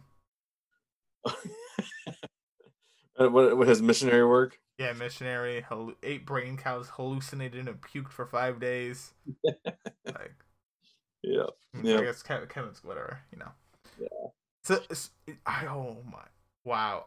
I, I was wondering why Matt was acting weird in this episode. I was like, okay, I'll have to note that for later. I, I haven't thought about this scene since Oh, yeah. finishing the episode. But now that I have, oh, makes Yeah. so much sense. Oh, Yep. Mr. Sal, this is such a great episode. It is. It's really, really great. I mean, this, this has got to be a 10 in my books. I, I can't see any way not to not give this a 10. Oh, Awesome. this is so great. That's awesome. Well, I can't be lower on this than you. Like this is this is ah, that's fine. Like I I'm trying to think like I really like this episode. I'm trying to think I might like this more than International Assassin. Like I like this episode a lot. Wow. This is a really good episode. It's it is. It's awesome. So uh, when it comes to Kevin's turn, he does does kind of look in the window and see Nora cradling Noah. And yeah, this is where I realized, oh, where's Lily? Like I was fig- we surely would have seen Lily by now. Yeah. Yeah. But no, you haven't. But Kevin tells his age 25 story and about the car accident where uh, he and Lori collided. Uh, and it turns out that the, well, and that's so that's where he met Lori and Tommy. And it turns out that the switcher on the light was busted. And he says it was divine intervention. Now, Mike, Michael and Matt perk right up. Yeah, yeah. I I wrote that like Matt seems mad slash confused. Oh, yeah. And how he has never heard this story. I'm like, why is Matt upset about this? But now you know better. Now you Oh yeah, Matt's like this. That's just good source material for the book. exactly. Kevin. As an author, he's like, Ooh. Oh yeah, it's it's pretty awesome. Uh, so so Matt asks him, "What do you mean?" and product. he, he's like, "Elaborate on that." if you could do it in archaic old English, I would Here, appreciate. one moment. Let me take out my. Th- just help me think. I'm not. Don't worry. I'll. I, can you say that again? Uh, all right, so J- Jill's farewell scene. She says, "This is the last time we're ever going to see each other because the world is ending." Um, Aha, very funny. He also notices that Kevin is still wearing his crown. Did you notice that he's been wearing a crown through this whole scene? Well, well, I. I this was because it's the book of Kevin. He's, Yeah. Ah. Okay. Fine. I. I mean. Okay. She- but she asks him about Nora. How's Nora? Does she ever talk about Lily? And Kevin says no. So we know now. So where we may have noticed Lily's absence, we now know that something has happened with Mhm. Lily. We don't know what it is, but Kevin and Nora apparently never talk about it. Yeah. So, all right. Anything you want to talk about in the party that we haven't already? Uh no. Goodbye, Jill. Yeah. Yes. You had your highs and you had your lows. I'm sorry what they did to you. Uh, season one, you're a very big character. You waned a lot more in season two. Sad to see you go. Yes. Yes. You were beloved. Yes, Jill. Yes, you were. Okay, so uh that's enough of that. Uh in the bedroom, Kevin and Nora start talking about how they met. And they they well, Kevin gets it wrong. Yeah. Kevin thinks that they met at the divorce court, and Nora reminds him, no, we met at the school dance, or not the school dance, at the at the, the community dance where you told me that you cheated on your wife. Yeah. So not very romantic in either scenario. Yeah. what does Kevin say? Kevin says, uh, it, "We met at divorce We- court. You told me to f my daughter." Yeah. Yeah. They gotta change their story. They gotta work on their story. yeah, exactly, exactly. But um, he tries to bring up Lily. Oh no, I'm sorry. He tries to bring up uh, with Nora uh, that she he noticed her hanging out with Noah, Yeah, holding Noah. Nora almost immediately initiates sex. almost like completely ignores where Kevin's trying to go with this. Just straight to sex. Okay, that ties to the question. She also gets her cast off uh, the day after tomorrow. That's right. Yes. Can I ask? Uh, choose not to answer if you don't want to. Are the cast and Lily related?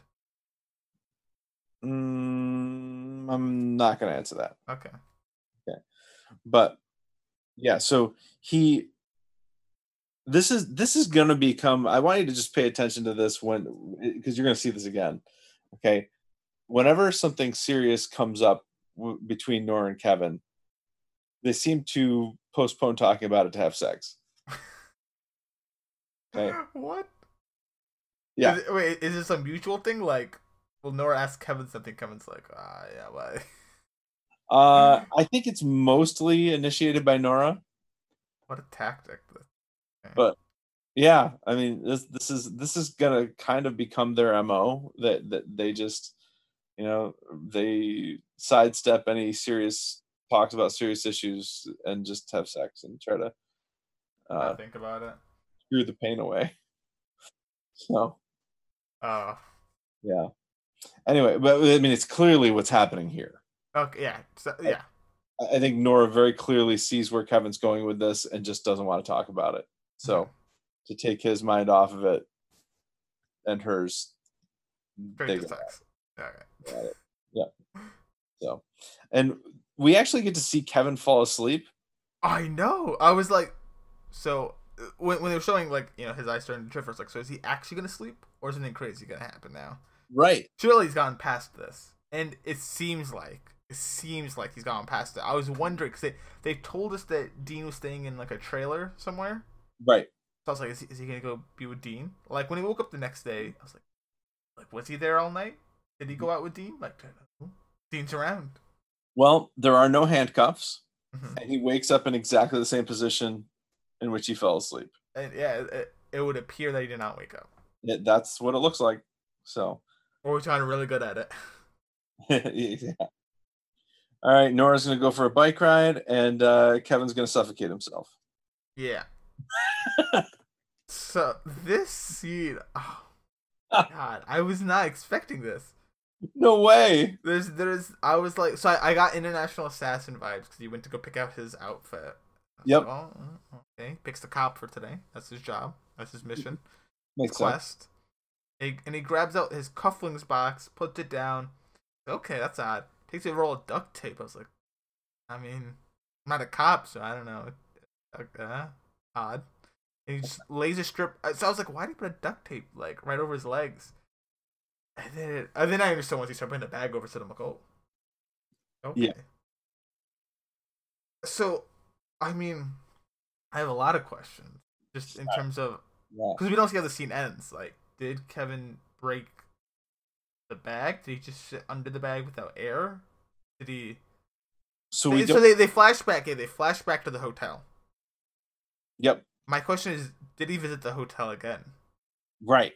I mean, we know he comes out of the door in the very next scene, so we know he didn't like ultimately die. But did he? Yeah. Did he? Did was he like, hey, Australian man, nice to see you, Virgil, still doing good. I see here, like just walking any, around. Any birds in the lobby? Yeah. How's karaoke night going? So, please, no water for me. I'll have some when I'm alive again. Is I can let me grab the cow- cop outfit. That's the easiest quest, by the way, guys. All you do is sing a song. He's gotten really good at Homeward Bound. If I hear him singing this season. so so yeah i mean all the, these are all this, these are legitimate questions like is what's the point of him doing this is he trying to go to the hotel is and he now, it, and having having finished the episode again it brings up can kevin die in miracle right I right. know. I mean, and, later... and I, I'm starting to like where the season might be going though in terms of immortality. Right. Yeah. Yeah. So, can Kevin die in Miracle? Exactly. Is he testing that theory? Maybe I can't die in Miracle. I'm going to try this out. You know, is he, or is it is it more like what Nora did before. Yeah, exactly. Yeah, You know, about that too. is he just trying to feel something you know uh, i imagine that dying and going to the international assassin hotel and and doing these quests probably dulls real life when you get back to it You're right. Yes, it's almost like a high in its own way. yep yep so so i imagine there there might be some of that but eh, regardless this seems to be common practice for him because he has a lot of plastic bags and he's hiding the duct tape Well, he doesn't. Doesn't he just uses the the dry cleaner bag? Yeah. Yeah. Okay. yeah but he's he is hiding the duct tape in the cuff He is, he is hiding. Yeah. But I mean, this is duct tape. I think you explain that away. Like, ah, you know, never know when you need duct tape. Oh, you definitely can explain it away. or or it just initiate sex. There you go. As, as I've heard. Exactly, exactly. By the way, I cannot imagine being Justin Theroux act, acting this scene out because I know. I was wondering, like, like, how do they like? What's what's going on? what's the what's the safety measures here? it's Is there a guy like because the camera does get super close to them? So is there a guy with like scissors right nearby? Like two guys with scissors at a moment's notice, like if Justin, Justin, you close your eyes, we're we're, we're opening that bag right up, okay? yeah, Are they like? Are they like, hey, breathe slower, right? And we'll or I don't know. We'll, we'll record in higher FPS and we'll slow it down so it looks like you're doing it. Just to do it really slowly when you breathe. It'll make it look like it's real time. I don't know. I don't know how they pull it off. I don't know if like behind where we can't see it, they have some like oxygen coming into it. But it, uh, that it I looks doubt. realistic. I, I doubt it too. I think I think he just did put a put a bag over his head. Yeah, I mean the way it looks when he takes breaths in, where it just sucks to his mouth and nose. I mean, it looks like this is the real deal, and I mean that that's incredible. Uh, that's crazy. But yeah, what a com- what a what a commitment right there. yeah, I feel like I feel like if you made me do that, I'd be like, okay, wait, I got- I gotta get a good breath in before I can do it, but I would never be able to get a good enough breath in. I gotta go. Wait, that's not good enough. I just I Yeah. would be able to. Uh, Yeah, seriously. Oh man. But he is fine. He comes out the door and he goes to the spring where the where there's where Matt is supposed to be baptizing people and there's this group of protesters there who are kind of like guilty remnant antithesis. they're They're- like, oh, or- they're the guilty guilty remnant. That's what they seem like. the GGR, another offshoot. We feel bad for the guilty remnant. for remember the guilty remnant. Yes, and I actually wrote exactly that. This is like a guilty remnant for the guilty remnant. So you know they, they're wearing T-shirts with Evie on them. Uh, they they're calling uh, the missile strike the presumed missile strike. The Uh, alleged missile strike. yes, the alleged missile, strike and ex- assassination of 96 guilty remnant members. I don't I don't want to give this conspiracy theory any credence. Mhm. Okay. My man Kevin told me like it is. I'm gonna go with it. Okay, good for Because there was no missile strike. It was gas leak. Gotcha. But there, I'll tell you what there were. There were 96 guilty remnant members in there, and Um, didn't smoke so frequently. Yeah, yeah. They start chanting their names Megan Abbott, Evie Murphy, and so on and so forth. And then, then a fight breaks out. And rather than break up the fight, Kevin, who just got done suffocating himself and walking out the door unscathed. Oh, by the way, these protesters are here, and the, the uh, Matt and, and Michael are upset because the protesters have thrown poison barrels into the spring Yeah. What they presume is poison. presumed yeah but i mean there, there are barrels that are labeled toxic or whatever um and, and but that's that's the that's the reason this fight breaks out because Yeah. Because they did that kevin who just got done suffocating himself and surviving decides not rather than break up the fight he's just going to jump in Well, you know, it's a hot day. oh i'm sure it is He's he's, he's at, this is a Sunday morning. He doesn't really have to work. He'd rather just you know enjoy his day. Go for a nice dip in the the baptizing water hole.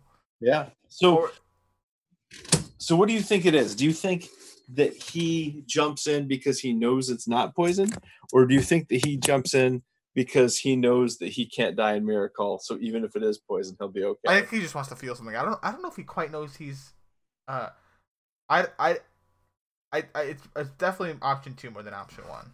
I question how much he knows that he can't die, but he clearly knows it to a degree if he's you know suffocating himself All right. frequently. Or is, is option three? He doesn't care if he dies. that yeah, I was gonna go with that. I think it's a combination of two and three. Okay. He both doesn't care if he dies, but he's also realized I'm kind of immortal. If if if if you're testing your immortality, you must kind of not care if you die. Yeah. Yeah. Agree. Yeah. You're you're risking it still in a way. Because what if you're not immortal anymore and then poof? So Yeah. Fair enough. So the water it turns out is fine, or did Kevin purify it? we I- are. I'm not gonna go with that. Purified. I'm not giving that much credence. Yeah, that's probably. But I will, I will, I will say, I just want to, I just want to bring everyone's attention here that these protesters are liars. Nothing but liars. They're claiming that they were missile striked. There's 96 guilty remnant. Those are lies. They lied about the poison. They're liars. Don't trust them, people. I guess so. They're like the John Locke of Guilty Remnant, Guilty Remnant. They are, they're, they're straight liars. So, anyway, Well, I know that you don't believe that Kevin purified the water, but that is what Matt and Michael seem to think. yeah, uh, listen, he he might have, he might have purified the wire water, but I just, eh, nah, I'm not gonna. That's just that seems a bit too much for Kevin to me, because Kevin, I can get with Kevin living in miracle, but now he's starting to like purify stuff. Maybe I mean, because because it, it, in order for him to live, if, for that to happen, though, it just it's purified. Eh, maybe. Okay. Well, anyway, regardless though, they Yeah. we're left to wonder, but Michael and Matt seem that's the implication that I get that Michael and Matt are very interested in this because it makes it seem like he purified the water. Yeah. Yeah. But uh, Michael just wades right in and baptizes Kevin with, without Kevin's consent. I might, It comes to like trust me. It comes like I, I mean, uh, to the point where Kevin get, gets out and says that didn't count. but while he's being baptized and dunked under the water, he flashes to the hotel. Bap- yeah. Yeah. Uh, Well, Kevin is soaking wet, so Tommy drives him home, and and Kevin, uh, and he says that he believes the story about the, the visit about the uh, visitor center. Tommy believes the protesters that it was a missile strike. Kevin recites very almost robotically the official story that there was a gas leak and one of the members lit a cigarette and the place blew up. as as is the truth. Okay, you're you're you're siding with Kevin here. Well, I don't think there's any evidence of the contrary. Yeah, okay. So you don't believe what you saw. the- Ah, what? A gas leak and a cigarette lit? Okay. Whatever. Anyway, uh but Tommy Tommy does uh Tommy does believe that that it was a missile strike. So uh and Tommy doesn't believe that Kevin when Kevin says that he knew the water wasn't poisoned. Doesn't believe that either. So Tells BS on both those things, yeah. Exactly. But they don't have time to talk that out because the car gets shot by Dean. Let's go, Dean. this is another, this is just exhibit B of why you don't tell someone in the middle of a psychotic break that they're having a psychotic break. Yeah. Kevin drinks poison. Dean starts going on a shooting rampage. Yep. Yep. And just as Dean is about to shoot Kevin, Tommy shoots Dean in the head. I wonder if Kevin's gonna when like wish Dean shot him. Oh. I, Oh, just, I just wonder if he's ever gonna cite, cite this later in the series. Like, I wish you just let Dean shoot me.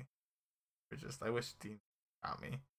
Just because he's, you know, he's obviously having something with death right now. Some sort of dance. yeah. Yeah. Yeah, you might. Well, we'll have to we'll have to keep an eye out for But that. Kevin does look really scarred after this. Like he's like shaking. Uh, he has Tommy for a cigarette, and like he's shaking. Goes to light Well- it. Yeah, well, that was Tommy shaking too, though. Yeah. Oh, okay. Yeah. So, but anyway, yeah. So Tommy shoots Dean in the head. Rip Dean. Rip, yeah, I, I, I put that Rip Dean. Kevin, you've changed. Yeah, you've changed. Oh boy. Well, which is probably true. Kevin has changed. He seems to have uh, made some progress away from what he was in in uh, Maple Mapleton, whereas Dean seems to have gone the other way. They've kind of diverged. yeah, I will. Um, I'll miss the Wombo combo. The wombo combo, indeed. yeah, yeah. did a lot of. Did a lot of. Possibly you can call shenanigans. Call it illegal acts, murder, kidnapping, uh, pest control, whatever you want to call it. They did it. but Kevin wants Tommy to talk to to a psychologist because he tells Tommy that it helped after he killed someone. Bit of a slip here. I mean, I, is it a slip? I mean, I, he's a police officer, so he can probably get away with saying. this. Yeah, but then Tommy gets confused and is like, who? And I, I, cause I think I don't think Kevin's ever professionally killed anyone as a cop. I don't, I can't remember him actually killing anybody other than in International Assassin. Exactly, and then he thinks back to International Assassin, and he talked, and that's the kill he admits. hmm So I don't think he has. I think you might be right. I think I think this is a bit of a slip, a bit of a Freudian slip esque type of thing. Not Yeah. quite Freudian, but it kind of yeah, it's a slip. He slipped up. Yep. And then this is where the dog eats the peanut butter sandwich, just so that the seed of doubt is planted in our mind about whether or not Dean was Uh, it's not a seed. It's a it's a sapling. It's Oh. fostering. a whole sapling. Sapling. Was it Michelle? I'm gonna ask you a question, Okay. and I'm gonna. You can choose not to answer it. All right. Is the Wyoming senator, incumbent senator, ever mentioned again? I'm going to choose not to answer that. It's not. I see. I shouldn't have given you that as an option because I think, like, not your shoes. I like. I think I would always pick that option. Yeah. Well, whatever. I don't think he comes back up again. I'll be shocked if he does. Okay. Well, uh, Kevin goes home, and when he gets home, Mary is Ed is there talking to Nora, and Noah's there too. And it turns out Mary, I think Noah's there. Is Noah there? They knows they're playing. Yeah, it turns out Mary is taking Noah and leaving Matt and going back to Mapleton. And yeah, um, so this is oh, here's another character that they're shedding. Well- So Oh, okay. Well, I don't know if they were shedding Mary. Oh, okay. When Mary says this, I don't know if they're gonna shed her just because she just came back, but I understand if they shed her here. Yeah. But yeah, it's unique from our perspective. It's Mhm. like um. Here, here's what I'll tell. If anyone ever proposes to someone, like if I ever engaged anyone or like that, I feel like if you engage someone in like a public atmosphere, it's fine to do if you want to do in Disney World or something. But when you get like you're at a concert and they go, "Hey, uh, hey, if there's a lorry out there, Jim, uh, Jim loves you dearly, and he wants to know if you'll marry him, right? Like if you do that, or like, like a baseball game or some sort of you know real Yeah. big event, and you engage someone there. If Yeah. the person being engaged says no, they look like the world's biggest jerk absolutely. because you know this person or whatever they, they've gone through some like eh, eh, it wasn't super easy they've gone through some work to get this engaged and like here they are they're on their knee they bought them a ring but you don't actually know the relationship like for all i know this, what if this is their first date Yeah, exactly. like like i have maybe a super abusive like i have you have no insight whatsoever but but but like even me like at, at first thought if i if i were sitting there and i saw that happen i'd go wow what a jerk but then in my head i'd go well wait okay i don't know everything quite but that's just your gut reaction yeah. so so so Mary saying, "Oh, I'm leaving with uh, Noah because." Uh, so my gut reaction's like, "Mary, you're a jerk. Why are you just leaving Matt like that? Yeah, exactly. Why are you leaving man? like that? Like I, he cared for you for so long. He did all this for you, right? Now the the, the caveat being, we've seen none of their relationship Right. since Begin uh, Jarden and Mary cites, "Hey, uh, he doesn't let me leave the city boundaries." I can understand. Listen, if I was Matt, I'd probably be protective about that too. But like I said, I don't I don't really know the innards of the relationship, but that, that's what that reminds me of. It reminds me of someone um publicly engaging someone. Yeah, that's a really good analogy, and, and Kevin makes almost exactly that same point. Like, you know, Matt took care of you for all those years. Like, how can you possibly leave him? And then Mary does explain all that, and she also drops the fact that he is writing a book about Kevin. Mary's dropping bombs. I and I, I love the line she uses. He thinks the New Testament is getting old, Yeah. and he got pretty excited when he rose from the dead. Oh, so yeah. Anything you want to say before we get to the church? no, that, that was also a pretty good scene. I like all these scenes. Yeah. So good. I'm surprised you only gave us a nine. Honestly, honestly, like like the worst scene is I don't know. Uh, maybe when he's talking in front of the police force, but that's the first time you get to see Nora come back. So I not even that. I don't. I Uh, don't. I, I, y- you're probably right. I, I might, I might up this to a ten. We'll see. really like him. We'll see. Anywho, But so, I love this scene at the church too. I, I really love this. Kevin just kind of bursts into the church and, and confronts Matt and Michael. you talk about. I'm sorry. Oh, here. Actually, keep going. I'll bring it up. Yeah. Or so- remind me to bring up Locke. Okay. And Mike Michael appears to also know about this book, and apparently there's only one copy of it. Handwritten. Yeah, what a, terrible. That seems like a bit of a like a plot device. That like, hey, we have one Yeah. written copy. It, it definitely does. What do you mean one written copy? Just, just don't write it. Type it. Much easier, actually. You can edit it. Much, uh, whatever. Yeah. Uh, Yeah, so- yeah. Exactly. Yeah. T- type it out first, and then if you want a written copy, make a written copy. Exactly. So yeah. But apparently there's only one copy. And then John arrives and he doesn't seem at all surprised about the book. No. And Kevin's very taken aback by this. I- It's a little shocking because John just seems to be as all in on this as Matt and Michael. Although so this is like Locke and his disciples they always talk about in Lost. This Yeah. is like Kevin with his disciples. I want to hear talk, talk about it a bit more. This Right, so- so Locke, uh, you want to talk about Locke?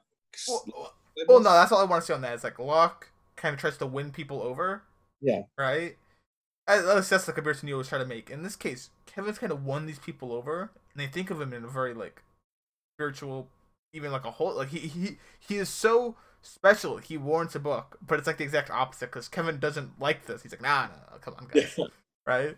Yeah, this is almost. Uh, I mean, I, again, we always compare Locke to Matt, a- and this is almost like Matt's collection of disciples for Kevin. Yeah, there you go. Okay, yeah, Think of it as as Locke's collection of disciples for the island. yeah, So yeah, so the, but seeing John here, like, levels this up. it does because we know how he's the man. He's like the biggest man of science, if there was ever any. Yes. for the Steve series in season two, right? He he was going after people physically, like burning down houses. Yes. He's wrecking people, kicking Matt out. Just you know, anyone that was any glimpse of a spiritual. And here, here he is agreeing with Matt. Uh, you know, and he talks about his story of shooting Kevin. Yeah.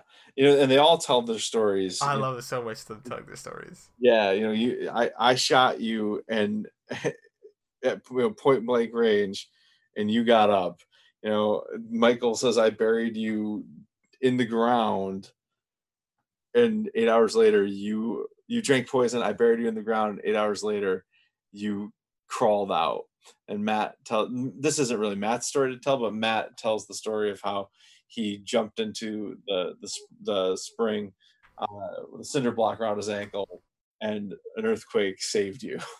And kevin says here i i can die. And matt says of course you can just not here. So that's the crux of matt's argument. It's not that kevin can't die is that he can't die in miracle so this is as much about miracle as it is about kevin Yeah, which is Yeah. great for business. yeah, If you're a Torrance seller that writes this great novel, unlike us, so this novel. this this could be called the book of kevin or it could be called the book of miracle you know so but it's just it's just as much about both of them uh but kevin says i'm not jesus no but the beard looks good on you Yeah. So so before he, before attacks Matt, but I wanna have you ever seen you you've seen Monty Python? oh yeah Right. I've seen Life of Brian. yes Do you remember the? Uh, do you remember the "You're the Messiah" i think video? It. I mean, uh, it's like so I've seen memes of people do this, but just like the concept of Brian. Start people start saying he's the Messiah, and he's like, "I'm not the Messiah." No, you're the Messiah. Only a Messiah would say that. You're the Messiah. They, they keep accusing. him, They're telling him he's the Messiah, and Yep. Brian's very vehement that he's not the Messiah. And this is what this reminds me of so much of yeah absolutely Kevin's this like, life of kevin I'm just exactly That's a normal guy. Yeah, yeah. And, and Kevin does, you know, he did he goes after Matt, but he does understand Matt. What he doesn't understand is John. How how is John buying into this? Because John's been the man of science. You know, uh, if if Matt was the man of faith, John was the man of science. You know, and Kevin in season one was the man of science. In season two, he kind of walked the line between science and faith. Um, and now he's kind of being forced into faith.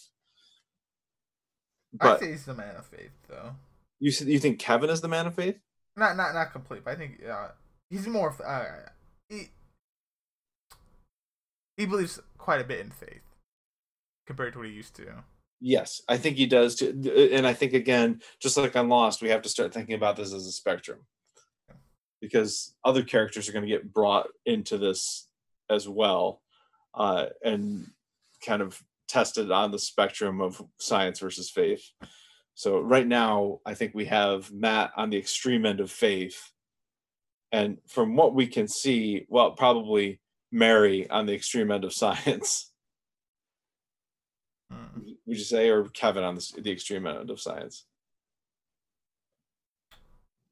Mm. Kevin is not the extreme end of science. Okay, yeah, and then you know, uh, Michael certainly is closer to Matt. John is definitely closer to Matt, although probably not as close as as Michael. Yeah. Uh, and we have yet to see where people like Nora and Lori are going to land on this spectrum. Although I think you probably have a good idea where Lori's going to land on this spectrum. Yeah. Lori, I think is going to be the the biggest man. Not man, but uh, it's funny because John is definitely a person of faith. I think Lori is certainly a big person of science. So Yeah, and yet they're married. that's fine. Yeah. Yeah. Speaking of you know faith, Mhm. John still has quite a bit for Evie. Oh yeah, he says we can't be going through all this for nothing, and he doesn't believe that Evie's dead just because they have the dental records. That's I'm supposed Oh my to be dead. So, Everyone, I, I lost teeth as a kid. Surely she can lose for you. Teeth don't mean nothing. okay, I'm, I'm glad to hear it. Yeah, but they do end up giving him the book, and Kevin thinks that and says as much that Matt's insane, but Matt tells Kevin that uh, he has glass in his hair. So, which is interesting because the, you know when he says this, you know this is going in the book too. If he ever gets the book back, that is. Matt, Matt is loving every time he gets to see Kevin because he gets to write something new in his Yep. book. It's like you have glass in your hair. But Kevin takes the book, leaves, goes outside. He's he sees like you know a, a garbage can uh, barbecue grill, takes the grating off, and he's about to throw the book into the trash bin to burn it. But he looks up and there's a plane fly. Uh, was it was it flying a banner or making Making it out of like the the cloud, whatever so meditation. there's 13 days to go and a bird flies across. This is this looks like a dove. Uh, Or pigeon. or which is a type of pigeon. And then there are suddenly lots of them. And turns What out a transition. it's a great transition right? They're carrier pigeons and the carrier pigeons land in this you know place where carrier pigeons land and the handlers of the the handler of the carrier pigeons pulls off all the notes and throws them away, which is in stark contrast to what M- Miller did in the very first scene, where the carrier pigeons brought him a message and he announced it to everybody, and they tried to get raptured. You know, this handler of the pigeons pulls the notes off, doesn't even read them, and just chucks them. Okay. Hmm. The handler takes these doves and bikes to a church. I mean, through the middle of seemingly nowhere. I mean, there's like there are sheep here. There, that's about it. Like pastures of sheep. Uh, she takes them to a nun who is in a garden, gardening, and the nun says, "We don't usually get so many so close together." Ooh, she- and she sounds Australian. Oh, she does sound Australian. Okay.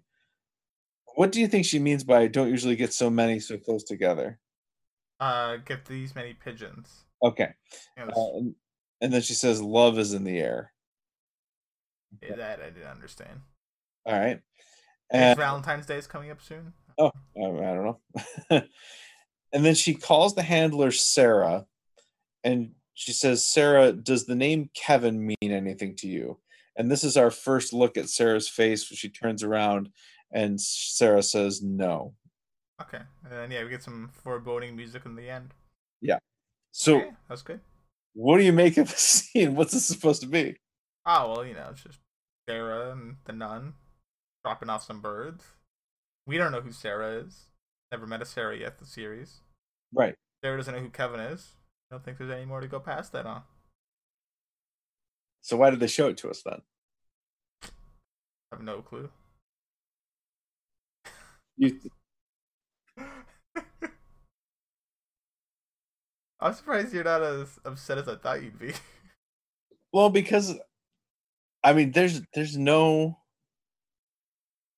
I mean, I don't think there's any way you could possibly know what this is. I mean, um, when I first saw this, oh, well, no. Well, I okay, okay, okay. Oh, I didn't comment yet that that person is clearly Nora. okay, but why is she called Sarah then? Oh, okay. Oh, my presumption is.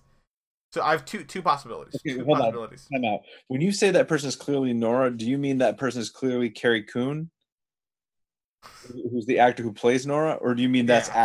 Nora? Uh, the actor that plays Nora, I guess. Okay. Never goes by the name Nora. But I'm gonna pres- I'm gonna assume it's actually Nora. With it just going by a different name? Yeah. Okay. So my assumption is it goes two ways. Well, actually three of us I just thought of. Either A, it is uh Nora. I mean, I okay. Here's how I'm very confident it's Nora. He says I'm gonna go for a bike ride, which I think is like a, a nod that Oh, earlier. yeah. mhm. Uh, so I think that's a nod.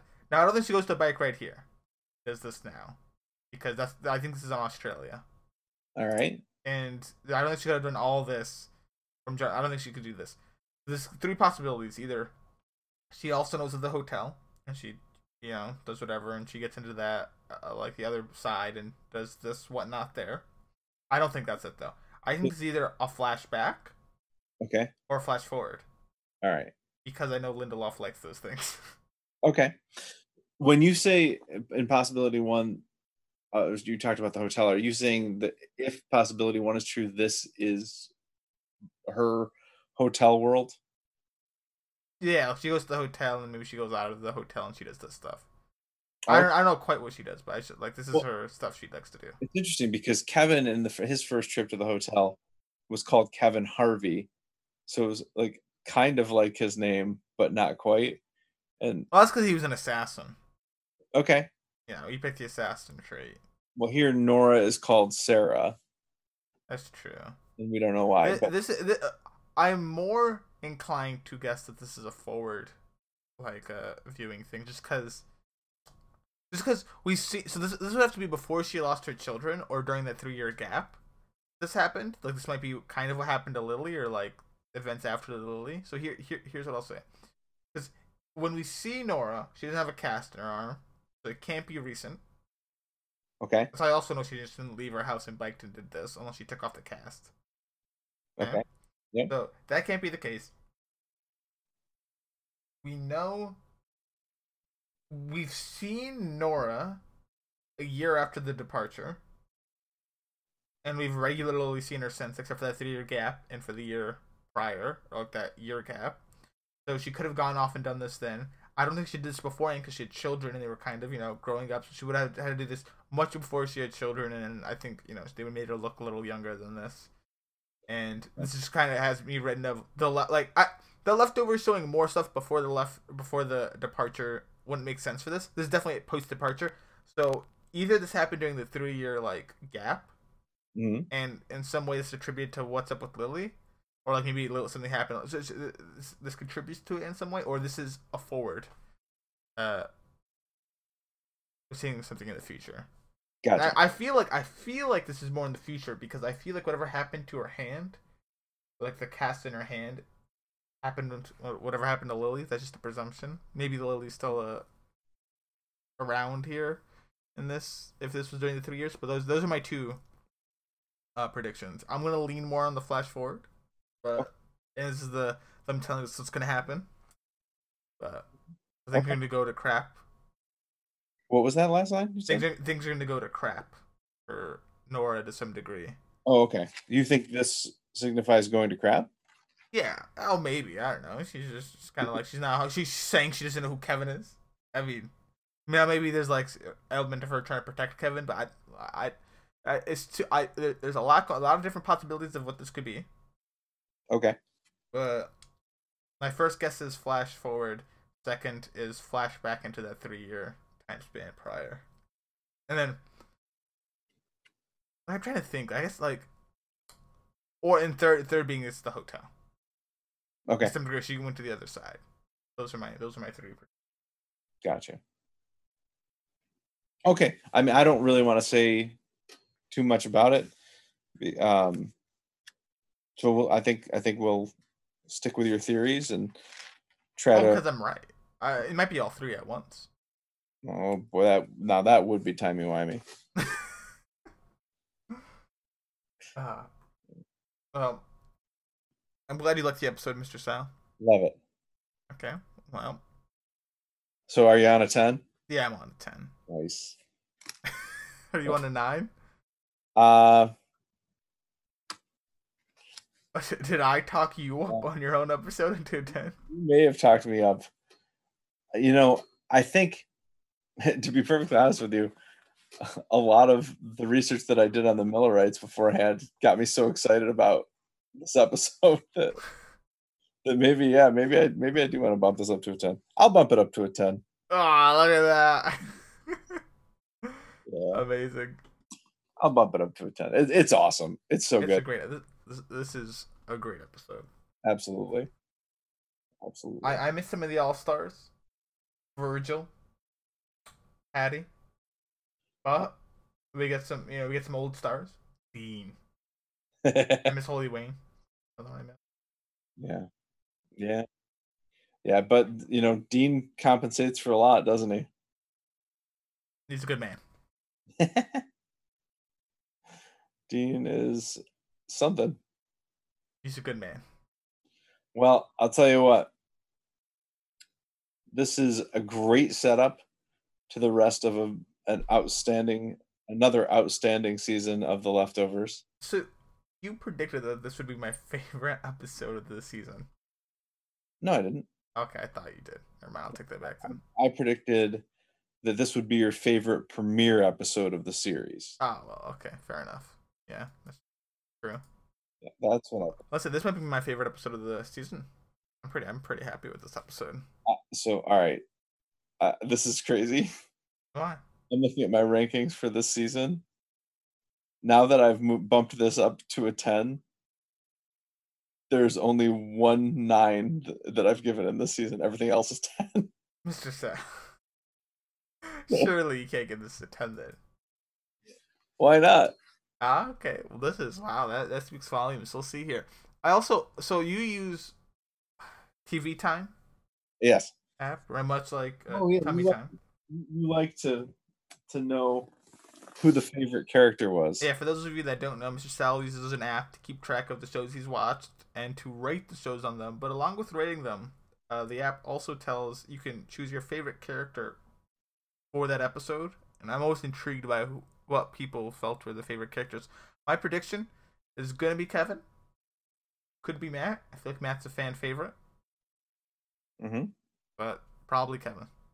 Uh, Kevin, eighty-eight percent. Oh, okay, fair enough. Who's second? Uh, second is Nora, six percent. Criminal. That that that doesn't make any sense at all. Criminal. That's that is that is a vote in the context of the series, the season as a whole. Criminal. That's what that is. Uh, for reference, the next highest character, third place, two percent, Jill. Okay, Criminal. that that's that's a lifetime achievement award. Some some some people, some people just shouldn't get the right to vote. That's what's me now. Okay, that's oh, no. Anyway, yeah, that's that's that's what happens sometimes. You know, it's it's for the same reason. You know, if a character dies in an episode, they're going to be ranked the favorite. I do love that idea. Like memorial. Yeah, Exactly. So, we so will remember you. So Jill is ranked the favorite or uh, third favorite here because this is her only scene in the series. Do you ever look at the? Can you see the character ratings before you rate? yeah, but Has it if- ever spoiled the death for you? oh no, you can't. Oh, I'm okay, okay, okay, No, uh, you can't see the the character rankings before you're ranked. okay, okay. 'Cause I was like, huh. Oh, Once this is odd. Jill, Jill's getting a bunch of ratings, well, ninety percent. I'm halfway through the episode. I've barely seen her. Eh, Odd. Once you do the ranking, you can move your ranking around to see what the rankings would be like if you moved your vote. So usually it doesn't change them because usually there are enough people. yeah, you're a negligible one. Yeah. So, so anything else you want to say about season or episode one, the Book of Kevin? A great episode. Okay, it is It's- awesome. One of my favorites in the series. Yeah, That's fantastic. I'm really glad to hear that, I think this is a hard act to follow. So I'm, I'm gonna feel bad for episode. so you're two. gonna hate the- you're gonna hate the next episode. Okay. it's a hard act to follow. Like this is the next episode. I'll be surprised if it gets over an eight. I I, I promise you it won't. That's gonna be rough, man. I promise you it won't. Yeah, you're, gonna hate the next episode. Uh, speaking of the next episode, the next episode's episode two. The title. Do you want me to tell you the title? Yeah, yeah. The title is "Don't Be Ridiculous." I know what that means. You know what it means. I know. I know what that means. Aren't you glad you did your homework? That is uh, for those of you that don't know and have not been doing homework. That is a Balky's catchphrase in the hit sitcom Perfect Strangers, starring Balky and Larry. As if that's not, I don't know the actor names, but I Um, would recommend you watch the pilot. Yeah, Balky is Bronson Pinchot, and Larry is Mark Lynn Baker. Balky and Larry hmm bringing it at you. So episode two is called "Don't Be Ridiculous." When I saw the title of the episode, I got so excited. Yeah, because you, you knew that Perfect Strangers was part of Yeah. Leftovers. yeah. So Perfect Strangers is going to play heavily into the next episode, I'm very excited. but you'll hate it. Yeah, wait. wait a second. Uh, do you actually think I'm gonna hate the next episode?